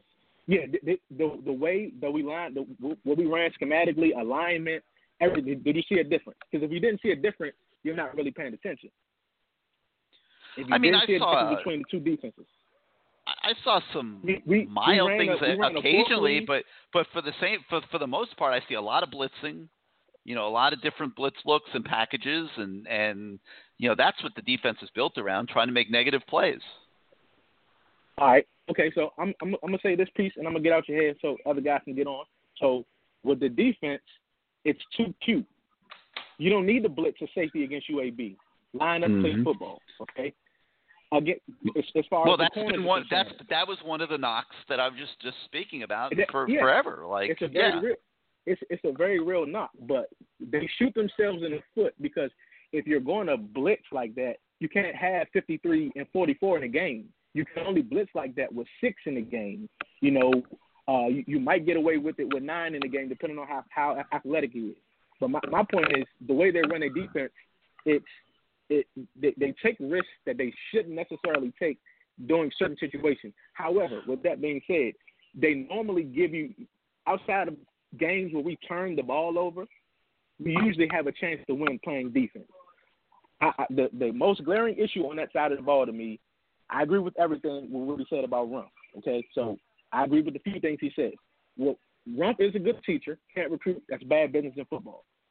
My issue is this: we have a 6'1", 200 pound cornerback with two 6'1", 200 pound cornerbacks, and we're playing press bail. Why are you playing press bail? It makes no sense. You're playing press bail, but you want a pass rush. It, the the way that you uh, accentuate the pass rush if you allow your corners to get their hands on the receivers and knock the timing off. If you ever watch, right, we got guys that's always an inch away from getting a sack, but he gets the ball off right when our guys get there. You know why, Gary? Because when we line up in front of the corner, we open our hips and we run because we're playing cover three, right? Ivey, the kid, not starter caliber at Miami. He, they have to allow him. Great defensive coordinators do this all the time. You have to allow him to play differently if they're going to put him in those situations. He has to be able to put his hands on you in order for him to cover you. Because the moment he opens his hips, he's toast. It, it, toast. And he actually played decently against against Louisville. So going forward, my issues are I I, I I like a few of the linebackers. I don't like what we do in our defense with the linebackers that we have, right? And I don't like what we do with our corners. And they play a whole lot of zone and they do exotic blitzes in zone because they don't believe in the corners. But they don't put them in position like Blades, right? Blades got got completions on him last game that any corner would have gave up if they did what he did. But most corners aren't going to give them much cushion. But that's what defense calls for. So all I'm saying is I don't agree with them schematically, and I don't have to. They get paid to do this for a living, and obviously they know much more than, than I know. But the look, fans aren't stupid, and the look test it doesn't pass it.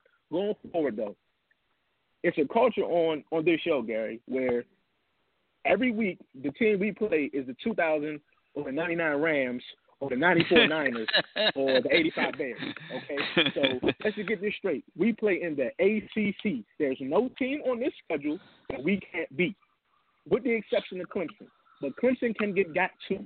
North Carolina proved that. Pittsburgh proved that. Syracuse almost proved that. They can get that too. So stop acting like these guys are Superman and and just because they're playing against us. Miami gets everyone's best shot. So there, there's been games where kids came through and killed us. Next week they don't have to catch or or run or or, or tackle. You know, so I need us as fans when we call this show to stop acting like these teams are all world. You called uh, so many coaches, good football coaches, and I understand that that's your opinion. But what lens? I, I just don't agree with everyone being uh, the, the offensive coordinator offensive coordinator last year was not a good football coach. Period. He's a running back coach at Cincinnati. He, he he's not a good football coach. Everybody that we play against isn't a good football coach because they're playing Miami. That's all I'm saying. And every time I cut on the show, I'm cringing listening to everything. I cringed last week listening to Matt Shodell. Greg had to call in and get on him because he, he's scared to death of everything. Matt said, let's not play the season to keep recruits. Come on, man. This is Miami, okay? If, we, if we're worried about UAB, then there's a problem. The common denominator last year, when we lost games, Jarren Williams played for both teams. With the exception of the North Carolina game, he played for both teams. We lost the Virginia Tech game because he, he got us in a big hole, right? Lost the uh, FIU game because he kept throwing it to the other team. Against Duke and and uh, Louisiana Tech, the the team was checked out because they realized what was going on. The defense was mad at the offense. Everybody knows the story. So we got to we got we got to cut this out, man. This it's it's it's getting out of hand. Every team that we play isn't great. Louisville's a good football team. They lost five games. We beat them. We're on the same page. They can beat us, but we can beat. I'm not scared of Louisville. You're scared of first. I'm not scared of any team, but teams that worry you are playoff caliber teams. Any other team in the country that's not a playoff caliber team, we can beat them. Not saying that they will. They won't beat us, but we can beat them. We got to stop doing this, Gary. It's, it's getting out of hand. That, All right, that's Deuce, but piece. but but I am Um, going to defend one thing. They they they they better keep the recruits because nobody's able to visit before the early signing period starts. Sure, so for sure. For you're sure. not going to be able to like expand the target list very easily. Yeah, and, and and I think they will they will keep those guys, but you guys got to understand. Well, well, let me touch on this, and, and then I'm gone. I promise you. You said something about us missing on the, the wrong South Florida kids, right? And this is just my perspective. I'm all the way up here in D.C. I've been a Cane fan my whole entire life. I love football because of the Hurricanes. Okay, Miami as a community is the most disloyal community to the university that sits in their in their uh, vicinity. I've I've never seen anything like it. From the parents to the kids to the coaches to the seven on seven guys to the handlers, it's a lot of disloyalty, and the parents are looking for whoever can come get their son to get them up into the SEC or wherever else they want to go. It's been like that. Before it was the SEC, all the kids were, were going to Florida State. S- somebody has to, and and I agree with guys like uh, I remember last year you were talking about maybe Urban. If he would have came down, you, you got to get a guy like that to, to change. But Miami kids are on the take. The good kids don't come here because they're on the take, and Miami can't get in that game of who I'm going to pay and who I'm not going to pay. It just it just can't happen. But if you don't think these other kids are going to Georgia and Alabama because some funny things are going on, you're out of your mind. It's really, really, really, really funny things going on. Miami can't get into that game. At the end of the day, it's going to be up to the Miami community for, for, for them to have their kids show loyalty to the program, especially if they're being recruited. Now, they're not going to be, if they're not going to recruit them, I understand that, right? But if they're recruiting kids hard and they still go to Georgia, what you want them to do? Tyrique Stevenson, what you want them to do? They recruited the kid hard. They recruited the guy that went to Nebraska, Francois Hard. He chose to go to Nebraska. You know, it, it, it's, it's nothing that you can do about that. But these, I never, I follow recruiting all around the country. You know, in LA, the kids go to USC, whether they're five and six, we got to win 20 games for kids to come to us. USC can go three for 85 and get everybody they get. That's bull. That's because the community is still supporting USC. And we got to get to the point where things get like that. That's the only way it's going to change. It's not going to change until those things take place. All right, That's Deuce. it, great, I'm- great I'm call, man. Great, great points, great call, and um, hope we'll hear from you again next Tuesday night. Yes, sir, man. All right, man. Great talking to you. All right, 563-999-3550. 563-999-3550 is the number. You hit the number one on your keypad if you want to come on the show. My man Deuce had a lot of great opinions, I thought. Very opinionated guy and had his thoughts very well together. Now let's go to another guy that always has a lot of opinions, and that's uh, the voice of the fan, Bruce Warner. Uh, Bruce, welcome back to CaneSport Live. How you doing tonight? Hey, that, guy was great. I He was great, um, wasn't he? Maybe you ought to Yeah. have that, have him on the show every week. That guy Deuce was He's on what- point on a lot yeah, of stuff. ho- ho- hopefully he does come on the show every week. I thought he was awesome. Yeah, I never heard him before. Have you? He's yeah, yeah, he's been on before. But he he knows his shit, man. He knows what he's talking about. I'll tell you that. Yeah, he does, and especially when it comes to why these guys are going to Bama and Georgia, not because they're not winning, but the other reason he said is, which is true. It is what it is, and he's not wrong. And a lot of people want to say it doesn't happen, or they want to turn a blind eye to it. It is happening all over the place. Anyway, so um, there's a lot to talk about. Uh, let's do Christian Williams. He was beaten out by Couch. He was close to getting beaten out by Dunmore. He is he did not really bust his ass, and it shows. And that's why it doesn't seem like it's that much of a big deal to the staff that he's not here because he really wasn't competing as hard as they wanted him to, and that that seems pretty obvious, don't you think? Yeah, well, well, well, it is a big deal because it's a, it's it's a, yet it's, It's yet another recruit. It's well, and it's yet another recruiting fail. I mean, if, you know, I got to be honest. I mean, the, the, if you look, and I don't know if you saw our uh, State of the Youth series that we did before the season in the summertime, where we go back and we analyze all the the last five recruiting classes. I mean, there was a pattern there, and it, was it was it was a pattern of Christian Williamses every single year.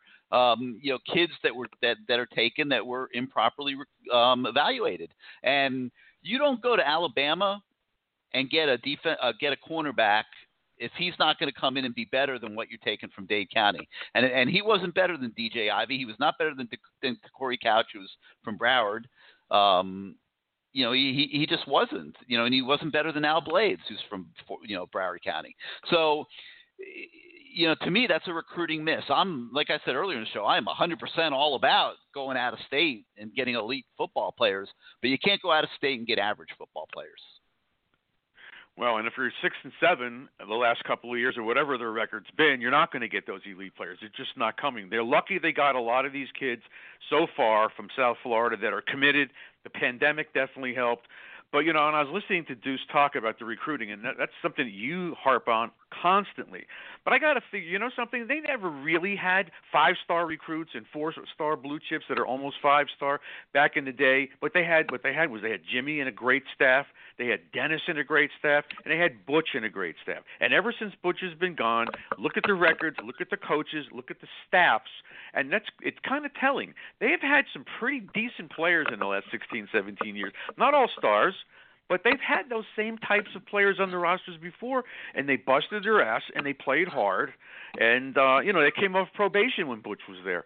So I'm not so convinced it's the recruiting that we don't get we don't get um, some of the wide receivers that go to Alabama or the DBs that go to Georgia. Yeah, those are losses clearly, and I think uh, Rumph is another story. I like him personally. Mike's a friend of mine, but I don't think he belongs here. And I, we had the guy on last week who I think belongs here, Roland Smith. But I, I, I just think that the coaches and the staff, and that's what I think is the real problem down here. I, I just don't trust these guys, and they're in and out, and this one gets changed. There's no continuity, and it shows in the record, it shows in the performance, and it shows in the attitude of these kids. I just don't think. I, maybe I'm wrong, but I think you said it, and I texted you. This game Saturday is the springboard game for the whole season. If they can't beat Mhm. Louisville, they're going to struggle against North Carolina, Virginia Tech, Virginia. Definitely going to lose to Clemson. Um, maybe struggle against NC State. I don't know. Pitt. They're- You know, those are games that are very similar to Louisville. Not the high-powered offense, but Louisville's defense isn't so great. So if they don't win this week and they look bad doing it, all bets are off. I have no freaking idea what the record's going to be. None whatsoever, because there are there are gaps and holes in this team that I'm not real sure we've seen like this. The wide receivers. Um, I can tell you one. I did find out. I know for a fact that they were not prepared for UAB's blitz packages. They did not show any blitzing in the first game. It wasn't on film. They were totally caught with their pants down, and it took them a long time to figure out what to do. Obviously, getting Brevin Jordan involved was big. They were running the ball, but a lot of those runs, those kids busted tackles and did it all on their own. The offensive line was clueless when it came to what they had to block and who they had to block when they were blitzing like this, run or passing downs. They didn't care. They were coming after King. So um, I hope that these guys look at the film and figure out what they have to do. Um, I, I, as I said, I think they have to make some adjustments. Why wouldn't Louisville do the same thing UAB did? I mean, a- answer me. What, why oh, there's no doubt, stack the box? and and and, and there were and there were some some of those outside zone running plays where the UAB running backs had some cutback lanes that they missed. So there's no question that they're that they're going to do a lot of the same type of stuff, and they have Well- a much more wide open capability of being explosive also. Oh yeah, and last year, you know, they looked. It was scary. I know the final score was a kind of a blowout, but it was pretty scary there for a while. And, and I think it's going to be the same. Miami cannot fall behind in this game. Cannot. They had. They cannot arm tackle or just throw shoulders. They got to wrap these guys up and bring their asses down. They have got to seal the edge. How many times did the UAB guy turn the corner and get eight, ten, twelve yards? on a running play because no one's there. There, there was nobody there. It's so I look at what I saw the other day, and yes, I'm happy they won. Was I impressed? Not really. I was not impressed at all. I wasn't impressed with King's throwing. He missed guys, although again he was under constant pressure within a second or two of the snap. Uh, they should have used the tight ends more. They should have had them both, and I agree with Matt a thousand percent. And they also should have thrown. They should have thrown some flares to the backs, quick outs to the receivers. Get those guys off the line of scrimmage. I didn't see that either. So I'm thinking to myself, is this guy really that smart? I don't know, but I think this week we're going to have more answers than we had the other day. It was the first game. I get it. Not throwing them under the bus, but that yeah, was pretty and, obvious. And, they were and stacking he, that I don't box, think he should have got rid of that was, ball. Yeah, I don't think he's rolling the whole thing out on opening night. Like I really don't. I you know I think that um you know he's got a game two week here where they figured have to. I I say five touchdowns. I think they're going to have to score in the 30s to win this game. And uh yeah, yeah. So um, they they have you know, to win special teams. Don't you get nervous when you see Pope back there? He's too frail. He dropped that ball. He got hit. Uh, I don't. Every time he, He gets the ball, he got starts hit. to turn. Like, he I goes don't- I- backwards. he- he barely got touched. Yeah, and then I on know. another return, he almost ran in the end zone. Yep. Yeah, he was like at the two yard line before he maybe turned the corner. He I don't want him back there. I think whoever else was back there. I don't want I don't want Knighton back there. He's got enough issues running the ball, catching the ball and blocking. So the last thing they need to do is put Knighton back there because he's learning so many things on the offense. He doesn't have time for that. So this guy's been around a few years. You got to find somebody, even if it's someone that's going to fair catch it. I don't really care. I just don't want to see him back there anymore. Kickoff's yeah, I'm not one sure thing. they have a pure returner. not- yeah, they don't have any of that stuff. That's another thing. With No. all the speed that they should have, where's the return game? Yeah. So, anyway, um, so I was talking to uh, a, a bunch of the guys, you know, talking about the DBs, and again, this Deuce guy brings it up. I talked to Duane Stark, so um, they got to jam these guys. They have to. It can't be just turning and running back because they're get and, and Blades got caught three or four times on slants, and he was always a step or two behind. One time he actually got his hand in there and knocked it out, but he's still being beaten across the middle. So don't you think Louisville's going to see that? Of course they are. They got to jam these receivers, mess up the timing in the passing game, and give our defensive linemen a chance to get in the backfield. But That's critical. And two, we've got to see Ford push the pocket. He just can't stand there. He's got to push the pocket. He did not have a good game. He knows it. And I think uh, I know he worked hard this week. Silvera had a good game, but we are going to see a lot more of Miller. We're going to see a lot more of Hunt. We're going to see a, a little bit of Holly because that kid can get in the backfield. They've got to disrupt Louisville's offensive scheme. They have to. So I, if Ford doesn't get it done, he's another one. He's a senior. Get him out of there. There's enough young kids that can play. Yeah, I mean, you, you certainly need to find out if they can play. Now, if if they're if they're not playing them, then that means they're not ready. Well, they're not really ready game wise because they haven't even had any real. They had three scrimmages, big deal. But mm-hmm. they're, they what they showed is that what they can do, and if this guy can't move the pocket, look, Ford's got to occupy two linemen, a center and a guard. He's got to because he's not a pass rushing D tackle. The other guys are, so he needs to be able to occupy those two guys to keep the linemen off our linebackers. Now, the other day the linebackers were getting popped, and that's why the safeties were making tackles. Well, when you see that in the game, there's problems. And it starts, I've always told you, and Russell told us, it always starts in the middle. And if these guys don't do their job on the inside, you can forget Roche and, and Phillips and anybody else getting sacks. It's not going to happen. So it all starts in the middle up front. And I'd love to see us really put a smacking to this team and beat their brains out, and not just beat them, because uh, you know they must have some revenge in their mind. But I, and and the other concern, obviously, and I, I haven't I I touched on it a few seconds ago about King's accuracy. He knows he had a, he did not have a really good game. He had a couple of easy chippy touchdowns that he missed. Um, but again, if these wide receivers aren't getting the job done, I would put in Wiggins, who I think had a pretty decent game, the two tight ends, and maybe if you want to add Pope or something like that, you can do that. But I keep the rest of these guys out of the game. And I do like Payton. He had one catch, but he does get separation. So I would see these guys in here before Harley and Pope and the rest of them. But you got to get the tight ends involved because they're a tough we say he gets separation, but I don't think he had. Uh, he maybe he had one what one catch last week. Let me see. Um, he had one catch on the sideline, but he only had one ball thrown to him too. Yeah, so you know, I don't, think, know. I think you're right. I don't, think, Mallory I don't had think, any yeah, one thrown to one him. catch, 13 yards. I don't know that we really know if he gets separation. Well, he can't get him the ball if you don't have time. The kid was running for his life. And so, uh, and I also think that if you watch the game and watch the replay of the game, King had a lot of those um, RPO plays where he really should have kept it because he had gaping holes. And I think this week he's going to keep it, and he's got to get those linebackers off the line of scrimmage and some quick passes out to the outside. Remember when they played Appalachian State and the first five or six plays were all quick outs and got their linebackers away from, and we blew them out. And I think the same thing has to happen this Saturday. They've got to create some plays where they can get some quick, you know, get the guys off the line of scrimmage, and then I think we're going to run the ball. I kind of think it's going to be in the reverse. I think we're going to throw quick passes early and then run it. I don't think we're going to try to run it because they're ready for that. Um, but we still have to control the clock, and we absolutely can't make stupid penalties like Wiggins kicking a guy. Um, you know, things like that are just so. you, dumb, you know what bothered me the most every about that, Bruce? Um, I'll be honest with you. You know what really bothered me was not just Wiggins kicking a guy like that, which obviously is is not very smart.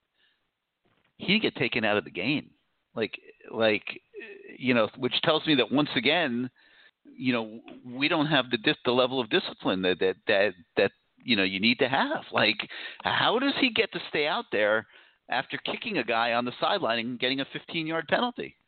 on I think it was their sideline no less. Yeah, he was that was just really stupid.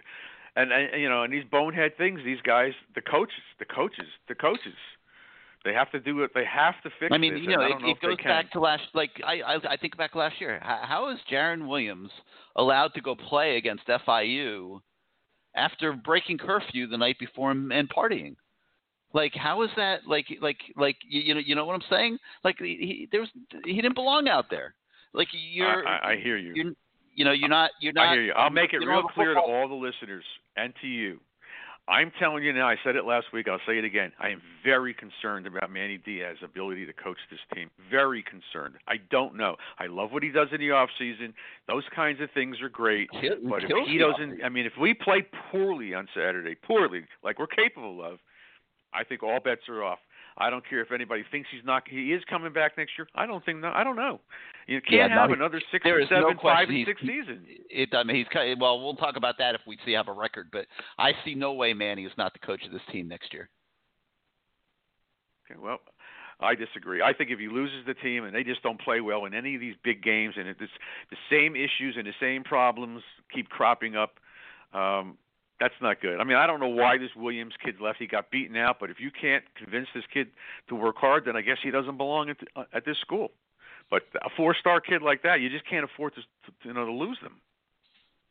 I heard he was well, doing really good. You know, you know, you can't if they're not really a four-star kid and they're not coming in and starting for you. You can't afford to take a kid like that from Alabama.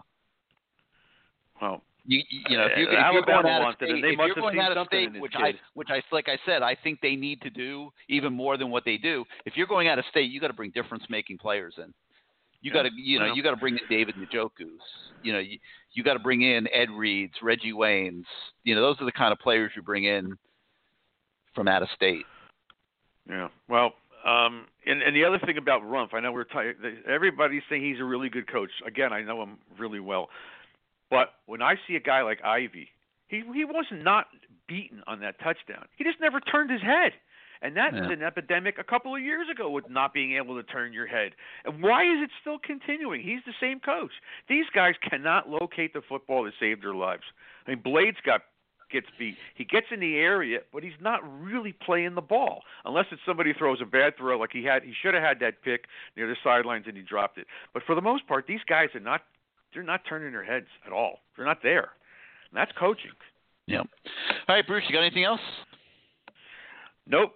Just uh, have a great weekend, and let's have a good game on Saturday. I hope we win. That'll make it a fun show next week. Although it's sometimes it's fun when they lose because everybody bitches and complains. But I'd rather win and just be happy about it. You know, that's what I'd rather see. Yeah. So Ab- I hope ab- they win. ab- I'm not predicting absolutely. them to win. Yeah. I say I say 38, 38, 28, something like that. 38, 31 maybe. who just- having who, don't who's trust gonna have yet. the 38? Who's gonna have the 38? Louisville. Louisville. right. Don't trust Manny yet. Not yet. I'd love to say next week I do, but I don't right now. This is this is where Manny's got to prove himself. You know, this is Yeah, a great op- this is a big opportunity for Manny to you know to win a game on national TV at night, prime time, um, and sort of get the program headed back in the right direction. So we'll see what happens. Yeah, and have a few right, more of these, uh, ha- and have the turnover chain come out again, so the whole country sees it, and everybody's going to be watching it. So that'll be nice. I would love to see that happen. All right. Well, All right, I'll talk to you to you soon. next week. Um, okay. Take care, Gary. You got Bye-bye. it. Yeah. All right, five six three nine nine nine three five five zero five six three nine nine nine three five five zero. You hit the number one on your keypad if you want to come on the show. Let's go out to the eight four five. You are live on CaneSport Live. Yeah, Gary, how you doing? Hey, what's up, Greg? You're later than usual this week. Yeah, yeah. I wanted to hear these Warriors again this week. Uh, by the way, We're looking for perfection. Yeah, we're looking we're we're we're looking for we're looking for signs that the years of misery are coming to an end. Okay. I want to start off by complimenting that guy Deuce. Yeah, he was awesome. He had Absolutely. so many Yep. points. Were great. I want Mhm. to refute one of uh, Bruce's comments. He said he was worried about the Louisville game last year. We were up. We put 52 on him in three quarters. What the hell is he talking about? We had six touchdown passes. D. Wiggins looked pretty good last year against He Louisville. did in that he did in that so game. Did didn't he? Harley. But where has What? it been? Where has it been week to week? Is the, is the question. He looked like an All Pro in that game. But why? Right. But why is it? Was that just a like a, a flash? You know, where is it week after we week after a week? terrible quarterback terrible offensive line last year. You're going to tell me you obviously you don't think we we tried to score as much as we could last year. Well, I mean last week, right? Oh, I think we tried to score as much as we could. I just don't think we opened up the playbook. In the fourth quarter, we we ran every play up the Well, middle. well, Come at on. that point, you're running out the clock. I mean, come on. Like I'm not talking about the Okay, last half of fine. the fourth quarter, uh, you know, when the game was in hand. But up to that point, I, I do think we were trying to score. They ran, they were running the ball a lot. It was very effective. They had 340 yards or whatever uh, running the ball. Um, what they didn't do is open is open up the, the passing game playbook. Okay. Now I'm gonna I'm gonna read you this quick. Last year, Louisville, 35 given up against Notre Dame, 35 Florida State, 39 BC, 59 Wake Forest, 45 Clemson, 52 Miami, 34 Syracuse, 45 Kentucky. Come on, that defense is horrendous. You better have a good offense, huh? And yet they won. Yet they they won. Uh, what was it? Uh, yeah, they nine, won eight games. eight eight games in. Amazing. Yeah, okay. Amazing that they won eight I games with a my- defense like was- that. Right. Last last week I, I predicted 42-14. It was 31-14. I'll give you my prediction this week. Four, 45-28. With who? Who's going to have the 45? Well, Miami's going to have 45. All right. Okay. Next next question. Next comment. What kind of fan base does Miami have? They can only draw 8,100 people to that game. What what what, what else did they have It was a night. do? It was a night. It was a night game against UAB.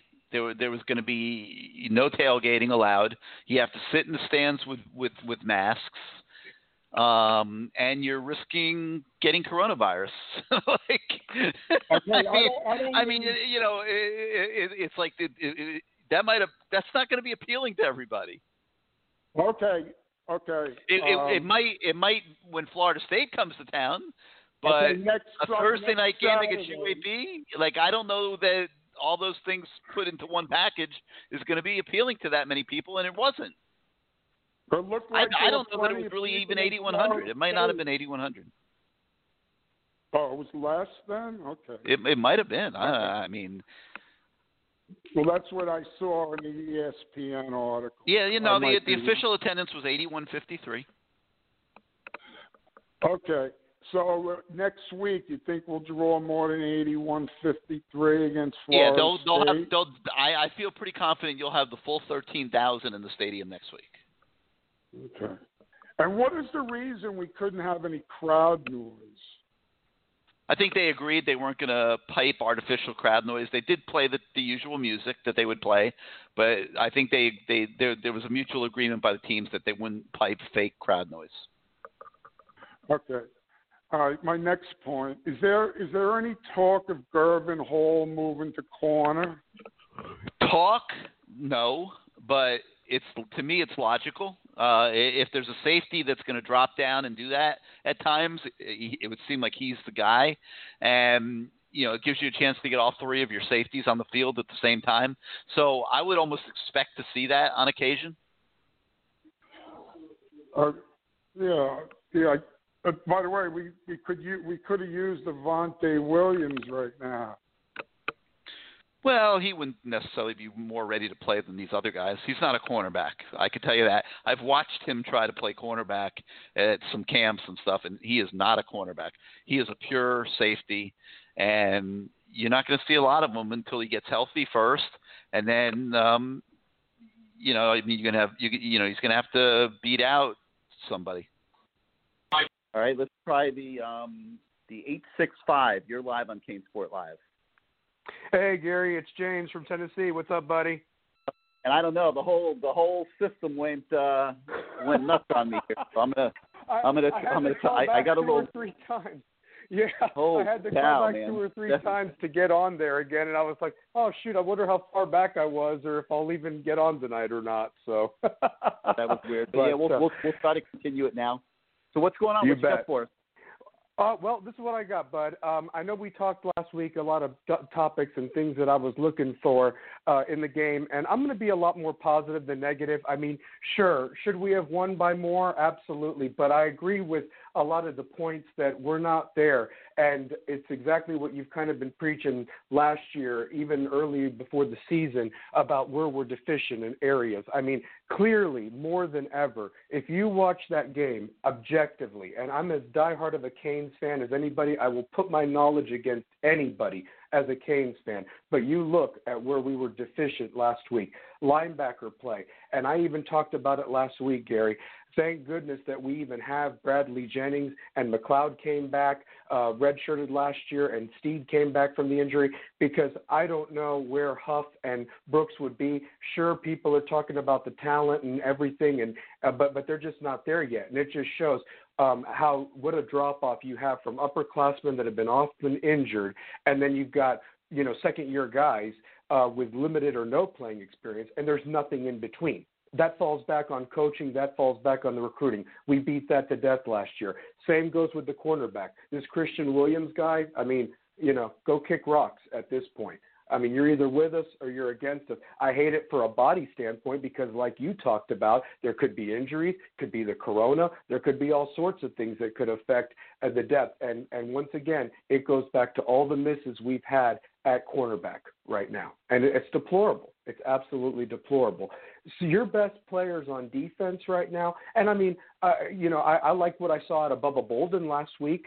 I mean, was he perfect? No, but he was. Thank God we got him as a transfer. Same with Jaelan Phillips. Same with Roche. The only couple players that are actually Canes guys from start to finish at this point that actually showed me something last week were Gurvan Hall and uh, Nesta Silvera. After I called them out. I mean, what do you think, Gary? Am I off by saying that when I looked at the defensive performance? And on top of that, I hate the angles that they take. We talk about wrapping up and tackles. I mean, you look at the angles that our guys take, they're out of position all the time. And it's like, what happened to the fundamentals of football that our defense was known for in the past? Well, I don't think you, I don't think you're off at all. Uh, but uh, I mean, let's give them the benefit of the doubt. There was no spring practice, uh, That's so they true. just had fall camp.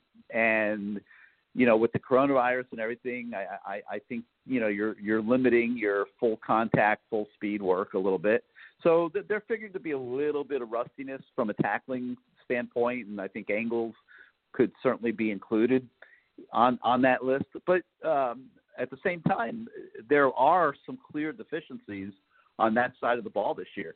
And I said before the opener, and I still maintain this, that I think the bigger concern on this football team this year is not the offense, but the defense. And um, you know, I think you got big questions. It's still at defensive tackle. I, I think you have big questions at linebacker. I think now you have bigger questions than ever at cornerback. And um, you know, that's two thirds of your defense. So um, we'll see what happens. They're going to be put to a big test on, on Saturday at Louisville, without question. Absolutely, absolutely. And you know, that's the other positive. I want to talk about the positives too, Gary, um, more than anything. Things that I told you last week that I wanted to see that I actually did see. Number one, we won the game. I mean, we finally snapped a three game losing streak and beat a team that we should have beaten last year. Um, I'm talking about there was no absolute reason we should have lost to FIU or to Duke or to uh, Louisiana Tech. But I guess we mailed it in and didn't care. Offense and defense not getting along. I mean, a lot of cancers on the team. I'm not trying to make excuses. What I'm just trying to say is these were the problems that were there. And I remember last year you had uh, talked to a, a talent scout that said that there really wasn't much difference uh, from top to bottom in the roster between Miami and FIU and and I don't know if you remember that or not, but I, I do. That really was alarming to me. That was alarming to me yeah. more than anything because. And then you talk about you know the people that loved Butch. I mean, I loved Butch back in the day and so forth. And it's like, what is he finding that our guys are not able to find with the resources that we have? compared to FIU. I mean, that's that's just, and that goes back to who you have on your staff. Uh, you know, finding these kids. And the other thing that we talked about last week, more than anything, that I'll get to in a minute, but I want to stick with the positives for right now. So, yeah, we won. Great. Number two, did we cover the point spread? Barely, but we covered it. Okay. That was great.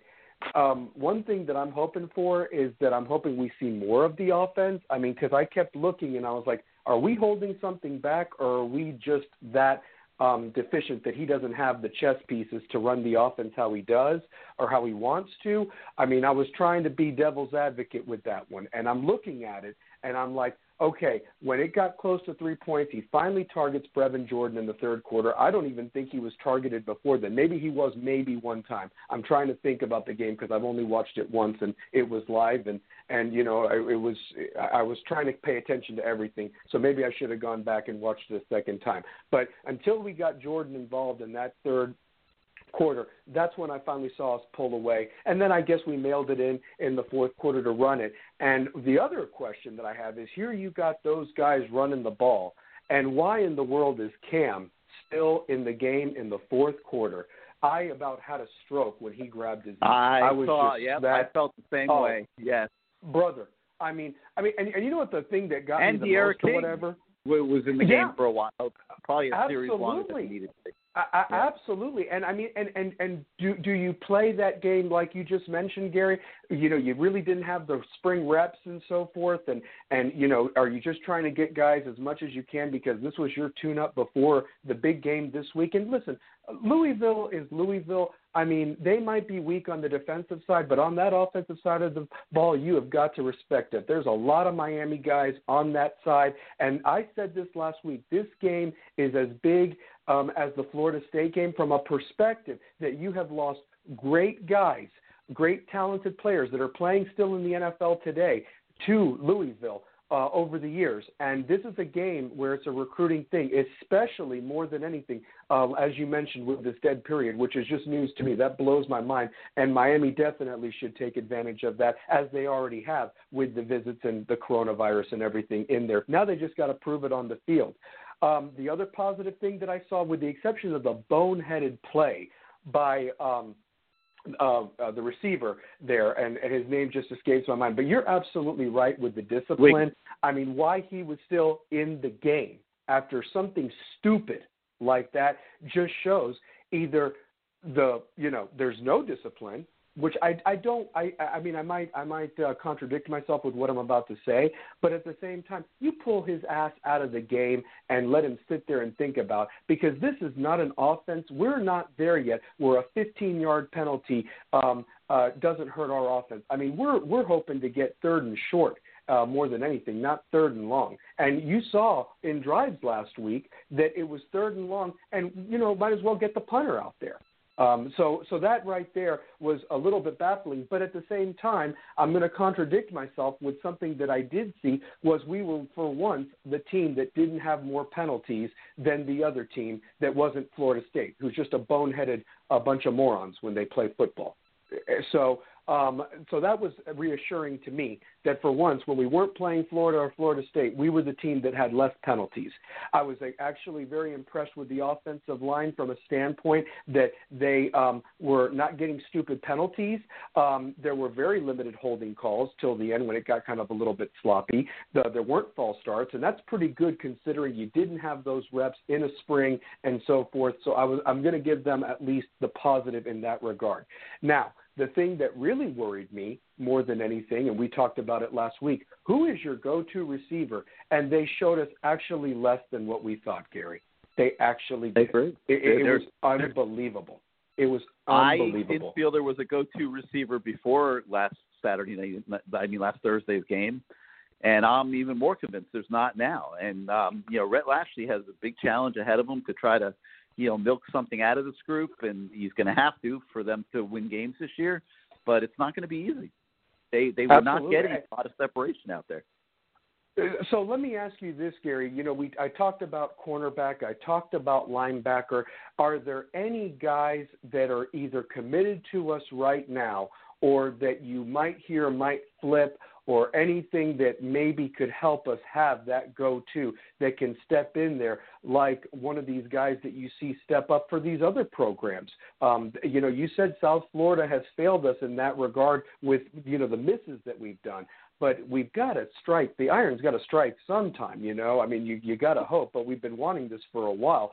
But my question is, is there anybody like an Ahmmon Richards that could maybe be a game changer for us? Because that's the last solid receiver, in my opinion, that we've had, and a damn injury took him away from us. Well, you know, you got Romello Brinson, who I think has potential. Um, does he end up being more than D Wiggins? I don't know. We'll see. I mean, uh, it's hard. It's really difficult to predict that at, at this point. But you know, he is a lanky guy that that that does have some potential. Uh, Jacolby George is kind of like an unheralded kind of kid. That, you know, probably.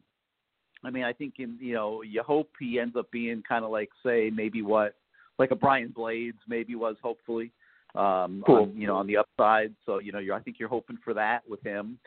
Rashard Smith is the wild card. You know, he's a he's a a quick uh, quick receiver who's going to be a, probably a slot guy. Um, and we'll just have to see how his game translates to the the college level. But uh, right now, I would have to say no. I'm not convinced that you know you're getting an elite guy in that group of of uh, wide receiver commits this year. Um, you just got to hope it's not more of the same. You got to hope it's it's a notch above what you're playing with right now.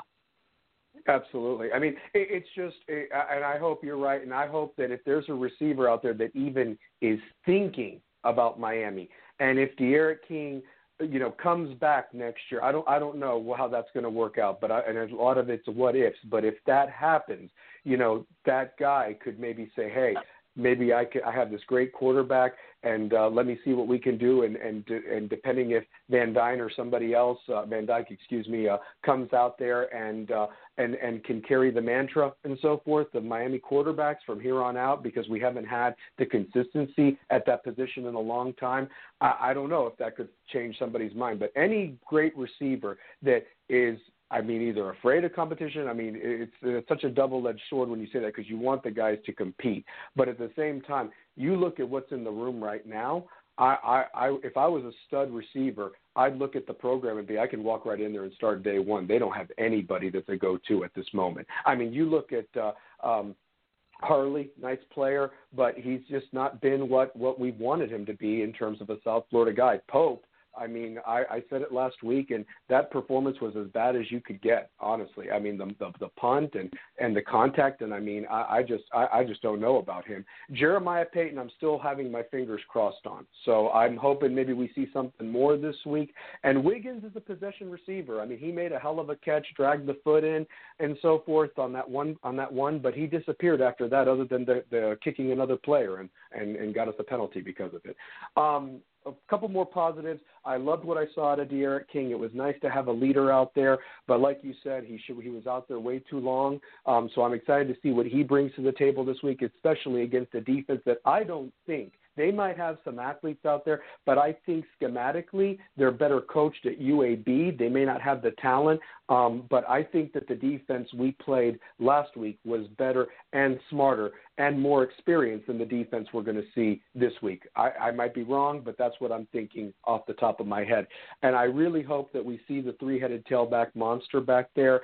Um, the other thing I was surprised about is why was Cam in the game so late when Burns was available to take those reps, especially if you don't want to get the freshman. And I know that Burns has had a career where he's gotten hurt, but I mean, I about just went ape shit when I saw uh, Cam clutch his knee, and I'm like, "Are you kidding me? Is this happening all over again? Like Mark Walton, and we lose a guy right away uh, before it even starts?" I, I mean, it was just baffling to me. So I was impressed with the running game. Um, offensive line did a little bit better. Still has a long ways to go, like you said. Um, but the tight ends have got to be a factor. I mean, Brevin Jordan and Mallory needs to even play wide receiver at this point because they need both those guys out there at this point because the wide receiver core has failed you. I'm hoping maybe Redding steps up. I hope the X Man steps up. I know that he's you know young. These guys are young, but hey, the red shirt year doesn't count it's got to be something better at this point. Another freshman on the defensive side of the ball that impressed me was Harrison Hunt. I mean, he looked huge out there. He reminded me a little bit of Calais Campbell with that 81, not as tall, but just standing up there and so forth. So I'm excited to see that guy and Holly progress. But like you said last week, Gary, we it's kind of disappointing that they haven't passed the guys that are in front of them already, but at least they turned it on in the game and I'm hoping that with more reps and a little bit more confidence, they can get out there and make more of an impact on that defensive line. And the defensive line like you said is key this week. They have to get back there, they have to stop their running game, they have to disrupt the flow of that passing attack. Otherwise Miami is going to get lit up back there more than anything, Gary. Well, hope hopefully uh, that doesn't happen. I agree with you that the possibility does exist. I mean, they they got a lot to show on Saturday night. Like I said, this is a massive, massive night for the entire program. It is. It is. I'm going to give a score prediction real quick, Gary, and I'll let you go to get the other callers. Love the show as always, brother. Thanks for taking my call. I've got our Canes winning. I'm going to go 38 to 28, uh, Miami and uh, it's nice to finally have a punter and a kicker that you can rely on. That was my last positive that I didn't touch on. So I'm hoping that um, we can at least keep that continued going. And if the return game can meet that, special teams lost us games last year. I think it's going to be a factor in games this year, and hopefully that side of the ball doesn't fail us because it was the difference between two or three games last year that make the record look a lot better. Anyway, go Canes. Thanks for having me, Gary. All right, man. Great call. Give us give us a buzz next week. All right, 563 999 3550. 563 999 3550 is the number. Hit the one on your keypad if you want to come on the show. Let's go now to the 973. You're live on CaneSport Live tonight. Gary, Gary, Gary. What's up, Mr. Ross? How you doing, man? Turn I'm that good. sound. You got some And, sound uh, going in the background. We're hearing a double, uh, like an echo. Uh, let me so probably have to take you off crank the that, crank a that, bit. crank Hold that down if you on. can. I didn't know where to do that, so I'm just gonna put you on my regular. Um, All right. Yeah, man. I don't, I don't appreciate that guy calling you and, and, and acting like it was me, man. I, I, I, I, don't- I didn't like that. you had a But, uh, little copycat there. Yep. That was funny. Yeah, I didn't, I didn't, I didn't appreciate that. But Yeah, here's the he thing. likes to, he Um, likes to joke around. Yeah, it's all right. It mean it means you it means you've made an impression, Ross. So take it as a compliment. I think I made a impression, but uh, I think he was trying to make. I think he was trying to make a point that you know you reinstated him and he wanted to, to surprise you a little bit, but he sounded nothing like me. He could have done it a little better, but it's all right. Well, he's um you know I, he's he's legendary on our message boards, and um Oh, yeah? I don't think he's ever Oh, okay. I, yeah I don't think he's ever called the show before. You know, so I I think it was the first. so you must him, have banned him for a reason. He was legendary, but yeah, anyway, let's get to some. have a little fun. But go ahead, man. What you got? hey, let, let's get into this a little bit. Um, like I said, I, I had no, I, I had no reason to think that we was gonna lose that game or anything. So I, I you know, but hey, can can our guys make sure when if I when our running backs, I don't care who it is, run a, a play after 15 or 20 yards and they're huffing and puffing and they're coming back to the huddle, can you not not give them the ball the next play? I mean, what are we doing there? Why are you having him the ball after he just had a 20 yard run? He's getting the ball. I don't care if you're at the goal line or not. He's tired. After one that, run? That that was yeah. Not it was, but I'm saying if you're if you've got to know that your running back is tired, and I know you're trying you to better score. not be tired after one 20 yard run. But Gary, we do, we've been doing that for years, and I don't like it because we All what right. happens the next play you get, you get nothing out of it. You, always get blown up right after that play. All right, now listen, I like my QB, I really do. But Gary, he's little, and he's real little. I He's scary little. He he Yeah, I know might be five nine. I mean, might be. He's he's scary. you know, and and and, and it's going to limit at times what you can do down the middle of the field because I'm not sure you can see the middle of the field. You know. Yeah, I don't I don't need an NFL quarterback, but here's the thing. I'm questioning, and I like him, like I said, but I'm questioning can he can he can he complete all the throws? Does he have the does he have the, does he have the package? I don't know if he could throw. He might I mean, not be you able to throw the ball of, in the most flat. of those throws were to to the outside. I, I remember kind of one one ball sort of over the middle. But you got to remember, Ross, what you you know what you're comparing to. I mean, he's better than Jarren Williams and the N'Kosi Perry. Oh, he's 100. percent He's 100 percent Yeah. better. But so, I was just saying, so you I'm a absolutely concerned take about. that transfer. You, you absolutely take the transfer and run with it. Yeah, and then you then you have Mike Harley. Listen, I understand that he's fast. I understand that he's quick, but it's obviously that we cannot throw the ball deep to him because he's not going to be able to run onto the ball. For one, he's not big enough. So you got to stop going back to him. Keep going back to him on the deep balls. Can we find somebody else with a little bit of height that's be able to go? That's going to be able to run on that, that ball at, with his height. They don't have anybody with with his speed. And that's you know, a I shame mean, if Pope, that's the case. Pope, Pope, Pope is is a, is a little bigger, but Pope doesn't exactly get open.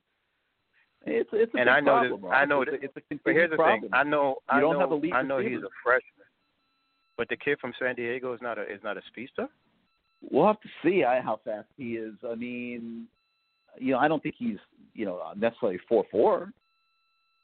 I mean, he's he's a nice Hey, looking I- prospect. You know, he looks like he has some potential, but yeah, I don't know that he's four four. Like I don't know, you know. What it is, I watched a lot of tape on him, and you know, I love Did love he look his four four to you? Yeah, he looks pretty fast. I mean, he, he was he's considered he was going to Washington State. Let's keep that in mind, where they throw the ball every time down and they go and and they, and they go deep. So I think they, you know, I'm a little concerned that we're taking kids and they're supposed to perform a certain way, but when we get them, they're not performing in that way. It's a You big know? problem. It's a big it's a big I'm problem. Like I talked about earlier, it's a big problem that that the South Florida kids aren't rising up because you you know we're taking a lot, we're taking a lot of them, and and Hey. they got to be they got to be the heart of the football team. They have to rise up and and and be better players than what they are right now. Here, here's another question. Um, I didn't I didn't hear the beginning of the show. All right, I didn't get the beginning of the show, so I actually got on when the guy was trying to act like he was he was me. That's literally when I came on. You kind of threw me off because I thought you was gonna come on yesterday, and I said let me check and see if you're on tonight, and you was. But um, let me ask you this. I so I didn't hear at the beginning of the show. Those two offensive linemen that opt out, did they opt out before the season even started, or they opt out when they found Yeah. out that they was they weren't gonna be part of the two deep? No, they opted out. Um, I don't know if their position on the depth chart had anything to do with their decision, but they did opt out before the season. Oh, okay. And also about the kid Williams, I could be wrong. I have you. You're going to correct me if I'm wrong. But I heard some other stuff. People are saying uh, he's quitting. He's quitting. If you want to call it quit, quit, fine. But I heard he had, it was almost like a team violation. He had something to do with with, with COVID. I think he, you know, he's being a 19 year old college kid in a sense. You know what I mean? Uh, that's not what was said. If that were the case, um, you know what what what was said was that he had a problem with the fact that he wasn't starting, and he didn't want to compete for okay. Yeah. Oh, okay, because I mean now we're No, getting mixed. I have not heard anything that would suggest it was. It was. I have not heard a thing that would suggest it was COVID related. Okay. All right. Gary, um, help me with this. Our linebackers, right? Now, I don't want to pick on nobody. I know I know a lot of people listen to the show. Got family members probably listen to the show. But our linebackers, help me with this. Did McCloud look good or did he look bad? He looked like a guy that hadn't played football in a, in a year and a half, two years. I mean, you know, he, he no, he didn't look great. He, you know, he just was kind of Okay. so-so. And the reason why I'm asking this because um, I'm at the point right now where if someone is better than anybody that we're playing, please put them in. I'm not. I don't want to. I don't want to do this. I don't want to watch another year of we have the talent on the on the sideline and we just got to sit there and watch somebody else play. I, I'm, you I'm not saw, interested you in saw that. them make the move on the on the O line. You know, they they moved Jakai Clark in as, a starter at left guard over uh Alvin Traore. I mean, Great So- move. Great move. that kid played excellent. He played really well last year, and um, they say he lost his position before to start this year because he was a little he was a little banged up. So it's not like he it was anything that he did. He was just a little banged up. So which so is, is so good. like they're they're showing a willingness to make changes and and and make moves. But I don't know Yeah, how many I'm options. I don't know that they have all the options that maybe you'd like to think they have. it's not about me just thinking about options. I just don't want guys playing anymore that just doesn't belong on the field. I look at McCloud and he's getting beat. Yes, yes, he hasn't played in a while, but he's getting beat. He's getting beat. He's recovering. Like you, you haven't played in a while, but we also watched a lot of football this weekend. And I'm not calling this to be negative tonight because actually I I enjoy the victory. A victory is a victory, and I'm I, you know I am Gary. I want wins and I want I want everything when it comes to the cane, but I just don't. I I need performance, and we want to be able to think that we could put the right guys on the field that's going to perform. And and and at this point right now, I just don't believe that we're doing that. I yes, Ivey didn't get beat, and he's not turning his head around. Let's get him off the field and play somebody else. Because I have to believe he's being taught to turn his head around, and it's not happening. So why are we being extra patient? Because me and you both Well, watch a lot of bat. Um, all you have football. all you have behind him is Corey Couch, who has not played a ton of football. and, and that's the So- thing. You know, we we we don't see every rep on the practice field, but maybe Corey Couch isn't ready to take that kind of load. You know. crazy, Gary, because when again when I watch other games this past week, and I'm watching Notre Dame, I'm watching North Carolina, they're putting their freshmen. I don't care what what position, and they're not saying they didn't have a lot of rep. They're just they're just doing their best, and they're looking decent. How much reps did how much rep did the kid Sims had as far as summer, and he came out and performed decently against Florida State. How much reps did he have? Who are you talking about? The the, the quarterback Sims for for Georgia Tech. Oh, a true freshman. Tech. Um, yeah, I can't I can't answer that. I don't have the answer to that. I don't know. Exactly. But I'm just trying to I'm just trying to give it a c- comparison of Yeah. you saying you don't know how many how many reps they had. Well, I mean, he didn't have any. He had no. Basically, he, he wouldn't have had any experience. and he and he came out and performed at his position a little better than guys who's been in the program for a while. In our Right. program is is what I'm trying to say. Yeah, so I mean, great, great point. That doesn't mean it's going to work for everybody, but good point. It's not. It, it is. tired it- it not you know what you're I'm- saying is it's possible. Is what you're saying. Yeah, I'm tired of it not working for us. I'm just tired of it not enough. We don't have enough of those guys that could get on the field when they're supposed to and perform. How many how many times I'm just going to keep hearing you saying that and somebody else saying that? I'm just I, it's, it's, I'm tired of that. I want canes. I want guys that can play canes football. I'm happy that You we're got to have them, you got you got to have them. You have to have recruited them, and and that's you know that remains to be seen. I mean, the the track record has not been great for many years now. So you know, you, you we'll, we'll see how it goes from here. Listen, we're one to know, you know, and it's and it's one week at a time with everything that's gone on this year. Um, this game is going to tell us a lot Saturday night. I wouldn't listen honestly. I wouldn't be looking for a bunch of sacks. I wouldn't be looking for a whole bunch of sacks. I'll if, at times. I'll give you an example. Why do our DN? Why do we still have our DNs cover running backs? It's because sometimes they blitz other guys and the DN picks up. You know, the, if you know you got to have somebody covering somebody. It Can't can't be our DN. You can't leave guys unaccounted for. So every now and then, I know, but it can't be our DN. So, so sometimes It- we may want to put not it. usually. That's like a little wrinkle, Ross. I mean, that's not something they do a lot. Just hate to see, it, and then we get beat. We, we we get beat with it. Hey, listen, I just want to go match for match. They're going to score. We're going to score.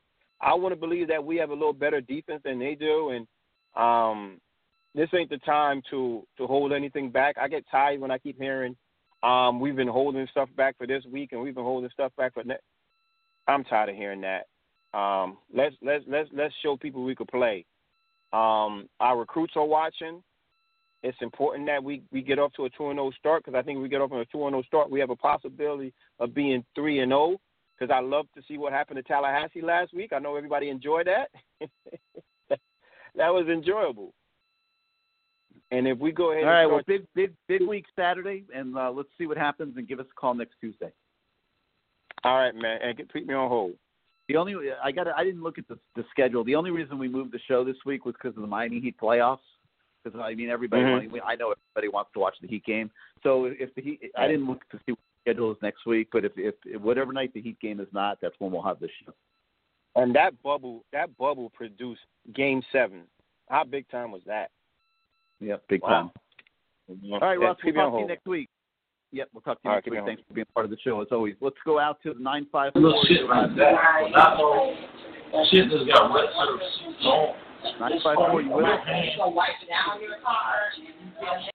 All right, man. That's uh, that's twice I've tried to come to you. I might give you one more shot. Let's go to the three oh one. You're live on CaneSport Live. Hey Gary. How you doing? Who's this? Hey. Oh, it's Aaron from Maryland. I rarely call Hey, what's in. up, Aaron? I just wanted to sprinkle a little positivity in here. I think uh Knighton and Chaney looked really, really good, and uh I think that's one of our downfalls as a team. Besides uh unrealistic expectations all the way around, is I can see that position where iron sharpens iron. I can see good guys battling it out and making each other better. But on a positive note, I mean, we have a bad offensive line and we ran for over 300 yards. And I think King, his skill set, he can cover up a lot of our deficiencies. But the only thing I'm worried about with him is that they're going to run him too much. I'd rather him just run on a passing play that's not meant to be and just get the yardage and slide. He can definitely pick up a lot of first downs for us. And maybe I'm in the minority here, but I think UAB is a lot better than people think. They return 10 starters, and I don't understand what people really want. I mean, it's a new offense that's totally different than anything we've ever tried to run. We don't even really know if we have the linemen or some other players that are going to fit this thing. But it's it's always the same problem with this situation. It's one step forward and two steps backwards. Whether it's unforeseen injuries or guys leaving early that have no business leaving early.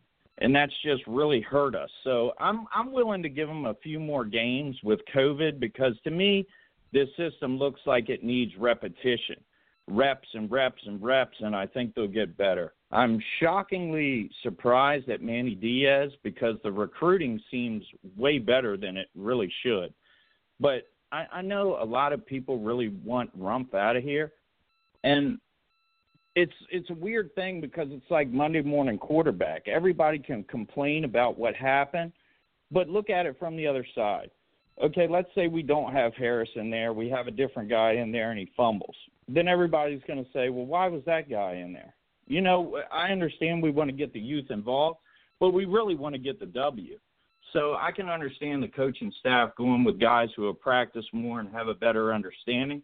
But if we're going to start axing people, I think we ought to get rid of Blake James because he's never really been anybody. And that's part of the problem. If you look at the coaching staff, who has really been in a position higher than what they're in right now? Pretty much no one.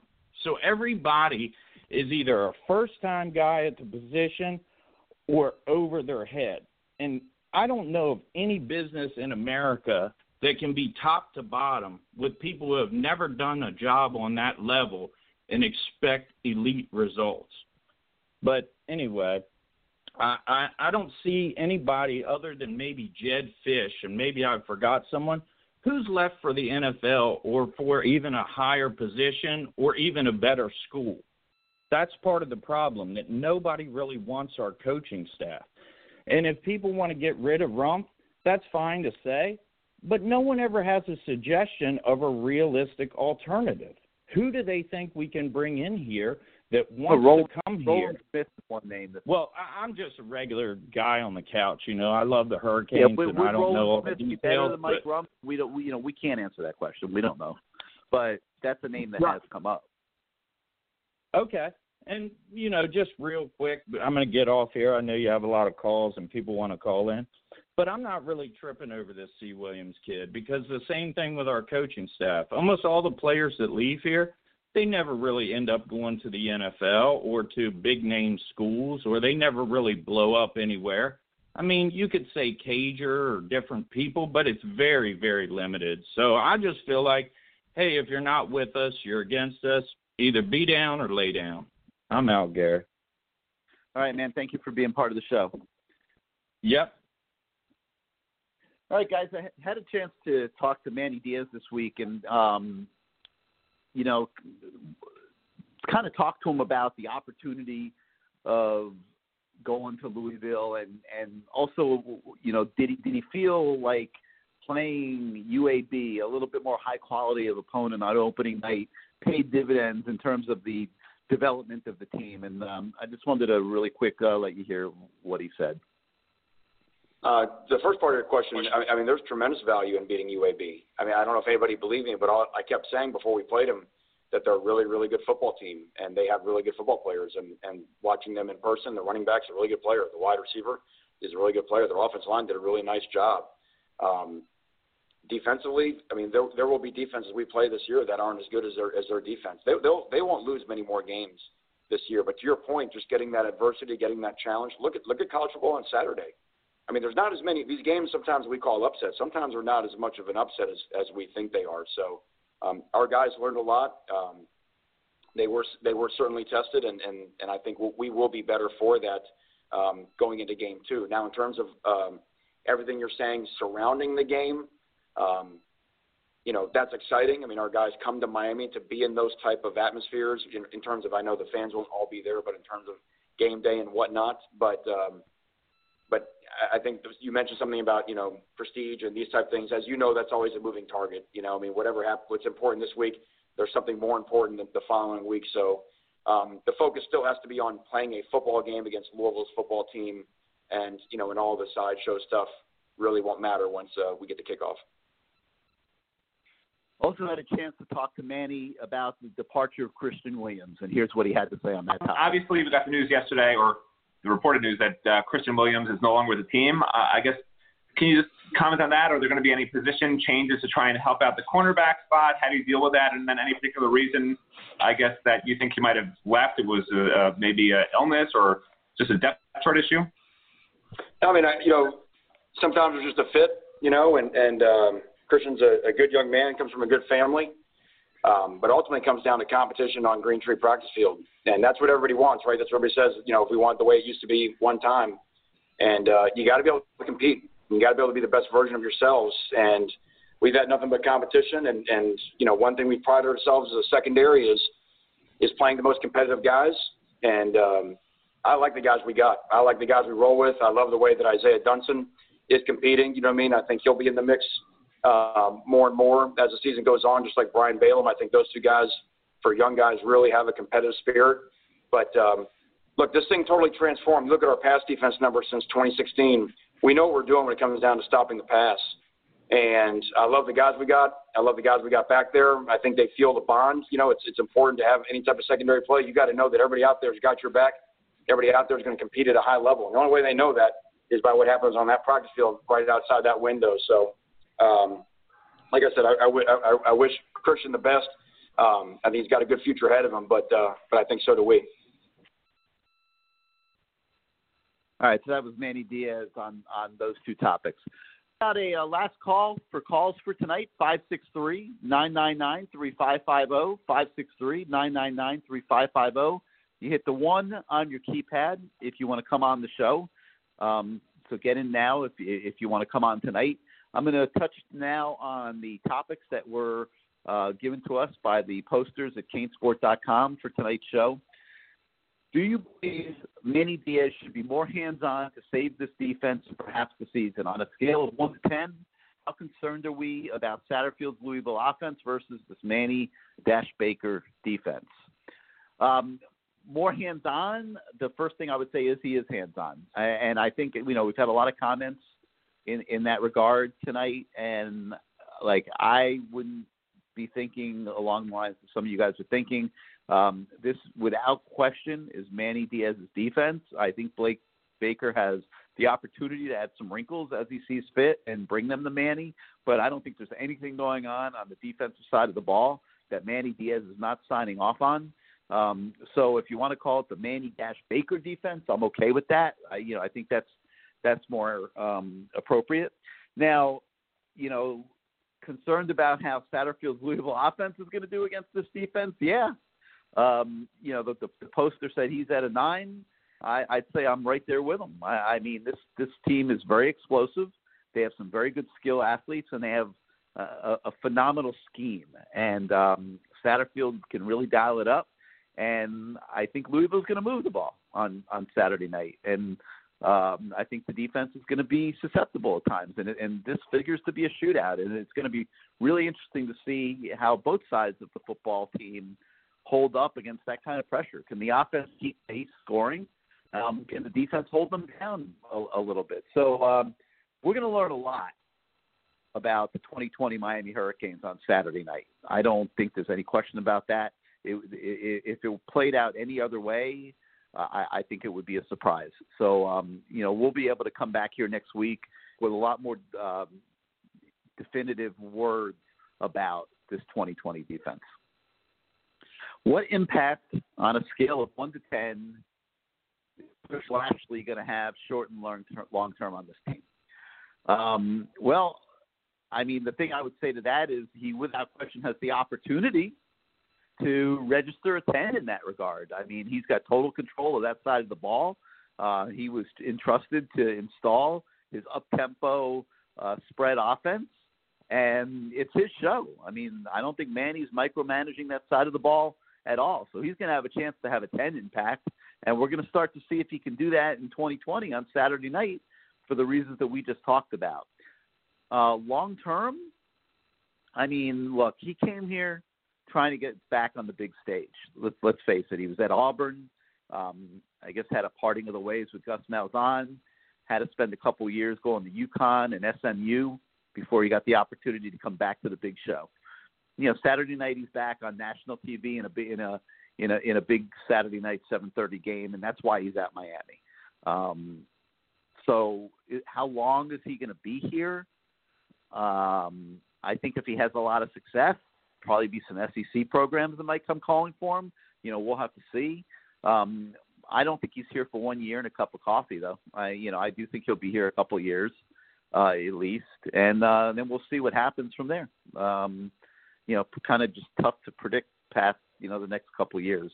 Um, are we confident that he was holding back plays against UAB, knowing Louisville was coming up this week? Uh, yeah, I think he held back passing game. I don't think there's any question. That was extremely vanilla, what we saw Thursday night, and the results weren't there. So I would expect to see a lot more uh, in that regard this weekend. And, um, you know, we'll see what it looks like and talk about it next week. Who's to blame for the poor recruiting and depth at cornerback? Is Mike Rumph on thin ice this year with the cornerback room in disarray, mediocre recruiting, and lack of on field results? I mean, I'm not going to say the cornerback room is in disarray. I mean, because Christian Williams left. I mean, obviously, that was not a good development for the program. I don't think there's any any question at all about about that. Um, but program in disarray, I don't I don't think I would say that. Um, mediocre recruiting. I mean, if Al Blades and DJ Ivey don't step up and Corey Katz doesn't step up, hell yeah, it's mediocre recruiting. So uh, we'll have to see if one of those guys rises up and turns into a real, you know, top shelf frontline cornerback this year. Um, but if, if it doesn't happen, absolutely, that's mediocre recruiting. And yeah, the on-field results were very average on opening night. Uh, that's very fair criticism and a very fair question to be better this week, or else Miami is going to get out of that football game very quickly. Would Mark Pope be a much better cornerback than wide receiver? Absolutely not. He's uh, nowhere near physical enough to be a defensive player. Uh, if Mark Pope's going to make it in college football, it's going to be as a wide receiver. All right, here we go. 563 999 3550. It's going to be our last wave of calls for the night. I see we got a couple uh, that jumped in here while, while I was talking. So let's go to the 904. You're live on CaneSport Live. 904, you with us? Going once, going twice. All right. Um, next week, let's try the 386. You're live on CaneSport Live. Hey, how we doing tonight? Doing great. Who's this? All right, this is Willie. I didn't know you was on tonight. I hope no one is um the question I was calling to ask. I hope no one has already asked the question because I didn't know you was on tonight. But No, what give- I wanted to ask you, about it anyway. okay, the, what I wanted to ask you is is how is it that uh, a guy like Tutu Atwell at Louisville, who played quarterback in high school, is only been at um, the receiver position for two years.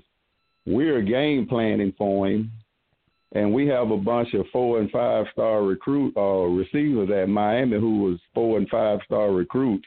And Louisville is not game planning for any any of our receivers. I can't understand that. Man, that you know that's a great question. It, it did come up earlier a little bit, but uh, you know it is a phenomenal question, and it comes down to recruiting and it comes down to evaluation. And whoever was recruiting, um, you know, Miami High eh, eh, that that season didn't get the job done because you know you got to be able to to watch that and see Tutu Atwell and say this kid can be a receiver. Like the NFL is going to do that with D'Eriq King. I mean, no one's no one's evaluating D'Eriq King as an NFL quarterback. He's being evaluated as a potential slot receiver, and he's either going to be good enough or not good enough. And yeah, you you got to be able to find find kids like that. Uh, you know, we we've done it here at Miami in the past. Uh, one guy that comes to mind was Roscoe Parrish. I believe he was a high school quarterback. So um, I'm going on memory on that one, but um, yeah, lots of times teams take their best athlete and put them at quarterback in high school, and you know you got to be able to identify kids like that that are going to be elite players at the next level. And, and Tutu Atwell was a great find by Louisville and has meant everything to that program. Hey, last I just have a comment. I, I'll tell you, I I didn't know you was on tonight. I say that again, but this is an awesome show. I enjoy listening to it. Maybe you Oh, should thank think about doing it year. Maybe you should think about doing it year round. Well, you know what? We we do spot it in here or there when there's enough to talk about, but you know, and I and I and I agree with you. It's we're we're so happy we started this show and people like it. Um, what I don't want to do is overdo it and have bad shows to where it loses its effectiveness. And and um, so you know, in the, in the middle of the off season when there's not a lot to talk about, there's not a lot of point in in you know doing a two three hour you know talk show. Okay, but the last thing I want to say, I, I'm still with Manny. I, I supported the hire when they hired him. I think the jury is still out on him. But asking you hypothetically, have we had a coach that since Butch Davis that know how to evaluate talent and develop talent? In your opinion? Not the way Butch did it. No, no, we haven't. Not the way Butch did it. All right, like I say, I enjoy your show. Look forward to uh, listening in next week. You got it, man. Give us a call next week. All right, last uh, last call of the night. Let's go to the four one nine. You're live on CaneSport Live.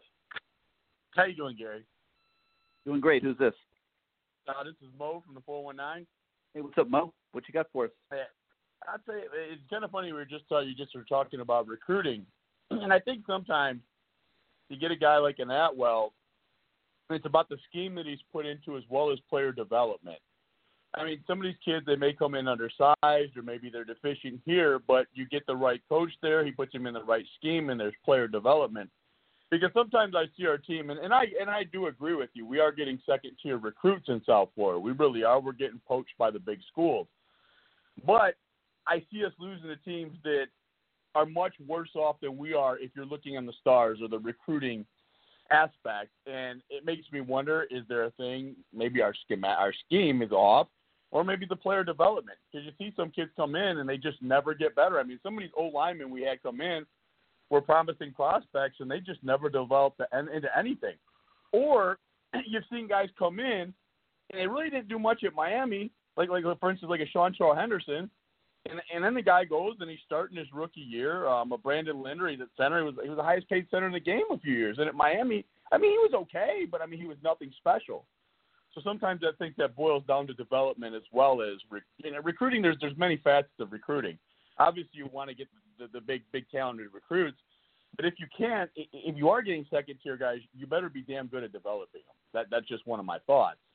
Mm-hmm. Um, I, I think you're making a good game- point. I, I, you know, I think some, I think it's a combination of a lot of things. I think some Yeah. guys develop as they get older, and I think Brandon Linder kept getting better as he got Mhm. older. He was never an All-American in college, but Sure. you know, en- ended up becoming the highest-paid center in the NFL.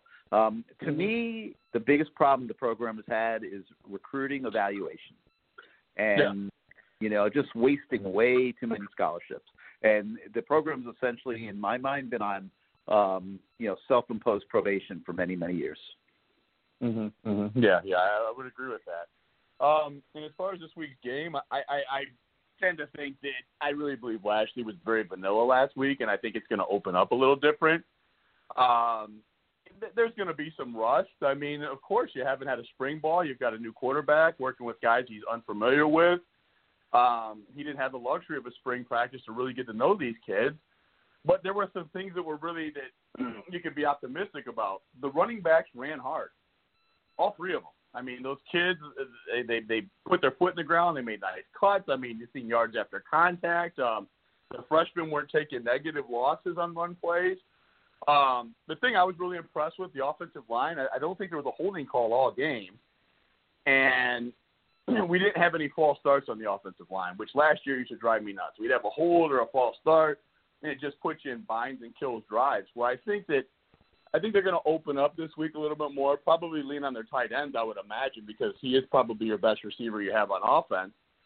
And I think you'll see a much sharper King. I, I, the kid strikes me as a gamer, and after what last week, he knew that he missed some throws. As a matter of fact, I think that was Payton that he missed wide open in the end zone. I mean, the play was drawn up beautifully, and he just simply missed the kid wide open there down in the red zone. Um, also, a guy pointed out earlier, caller, um, King could do more as a runner. Even a couple of those read options, he had nothing but green if he if he pocket keeps that ball. And I'm sure when they watched film and went over that, he saw it. I mean, he could do a lot of things. And and honestly, I'm not for him taking hits. But listen, get your 10, 15 yards, get down. I, I think the offense, honestly, I'm not sold on. I- I don't care what Louisville did. They changed their defense. They did this. They did that. Yeah, I think they're athletic. They have some kids that are athletic on the defense, but I think they could definitely be scored on. But the thing that concerns me, can our defense slow them down enough? That scares me. Because uh, for our defense to be successful this week, we have to get a pass rush. That's the bottom line. I don't necessarily think our back seven is good. I mean, our, I mean, I don't think our linebackers or our secondary is good enough. I think we're going to have to get pressure to help those kids out. And the Williams, um, yeah, it is kind of a blow. I mean, any minor thing that happens to one of these DB, you could get a trace thing with this COVID. You lose a guy, and then all of a sudden you're forced to push a freshman in as a starter, you know, or as the, let's say a slot corner or something like that, you know, and it, it it's really rough. And I would probably guess that they're going to get three safeties on the field since the safeties have a little more experience as opposed. But I mean, I don't know, but that's the thing that really scares me about Louisville is if they get time to throw the football, I could see them picking us apart, and, and that does scare me. It's a concern. Yeah, this is going to be a huge test. um, you know, big, just a big game for both offense and defense. And um, I think it's a swing game of the season. I said this at the beginning of the show. I mean, it absolutely is a swing game. This this game will tell us whether Miami is going to be a, a, real challenger in the ACC this year, or just another middle of the pack team. I would totally agree. I, I'll tell you the thing though. I, I think Louisville offensively will push us as hard as we're going to get pushed, other than Clemson. I mean, I, I think You know, they're kind of offensively on that tier with North Carolina, just different offenses, but similar. I mean, there's a lot of team speed. They have a quarterback who can do both things with the ball. He's a dual threat guy. You got a 15, 1600 yard rusher who's got a little bit of speed, pop to him. Um, Louisville's offense honestly scares me more than anyone else in the conference, other than a North Carolina or a um, or a Clemson. I mean, and that's Notre Dame anywhere on down. I mean, those other offenses do not scare me at all. That's why this week I think it, it's a big thing for the defense. Honestly, I would like to see this team next week as opposed to this week, but it's here.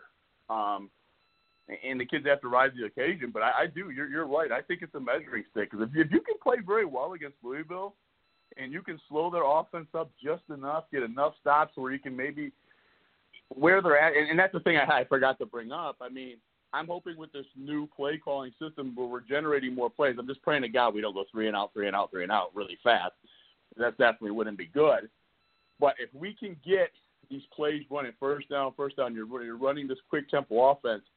I'm hoping in the third quarter or in the fourth quarter it pays dividends and we just wear that defense's ass out. That that's honestly what I'm praying happens in this game. That we can get enough stops and just wear them out and just pull away late. Yeah. All right. Well, we'll see what happens. Uh, give us a call next. Give us a call next week, and we'll talk about it. Absolutely. Sounds great. All right, man. All right, guys. All that's right. going to be it for tonight. Um, you know, I hope you guys enjoyed the show. A lot of really good calls, um, and um, a lot of really good topics that we uh, worked through this evening.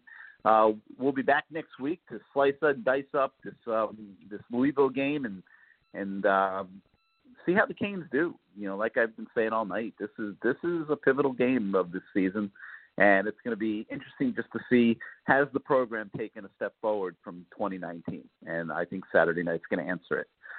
So until next time, I'll say good night, everybody. Thank you.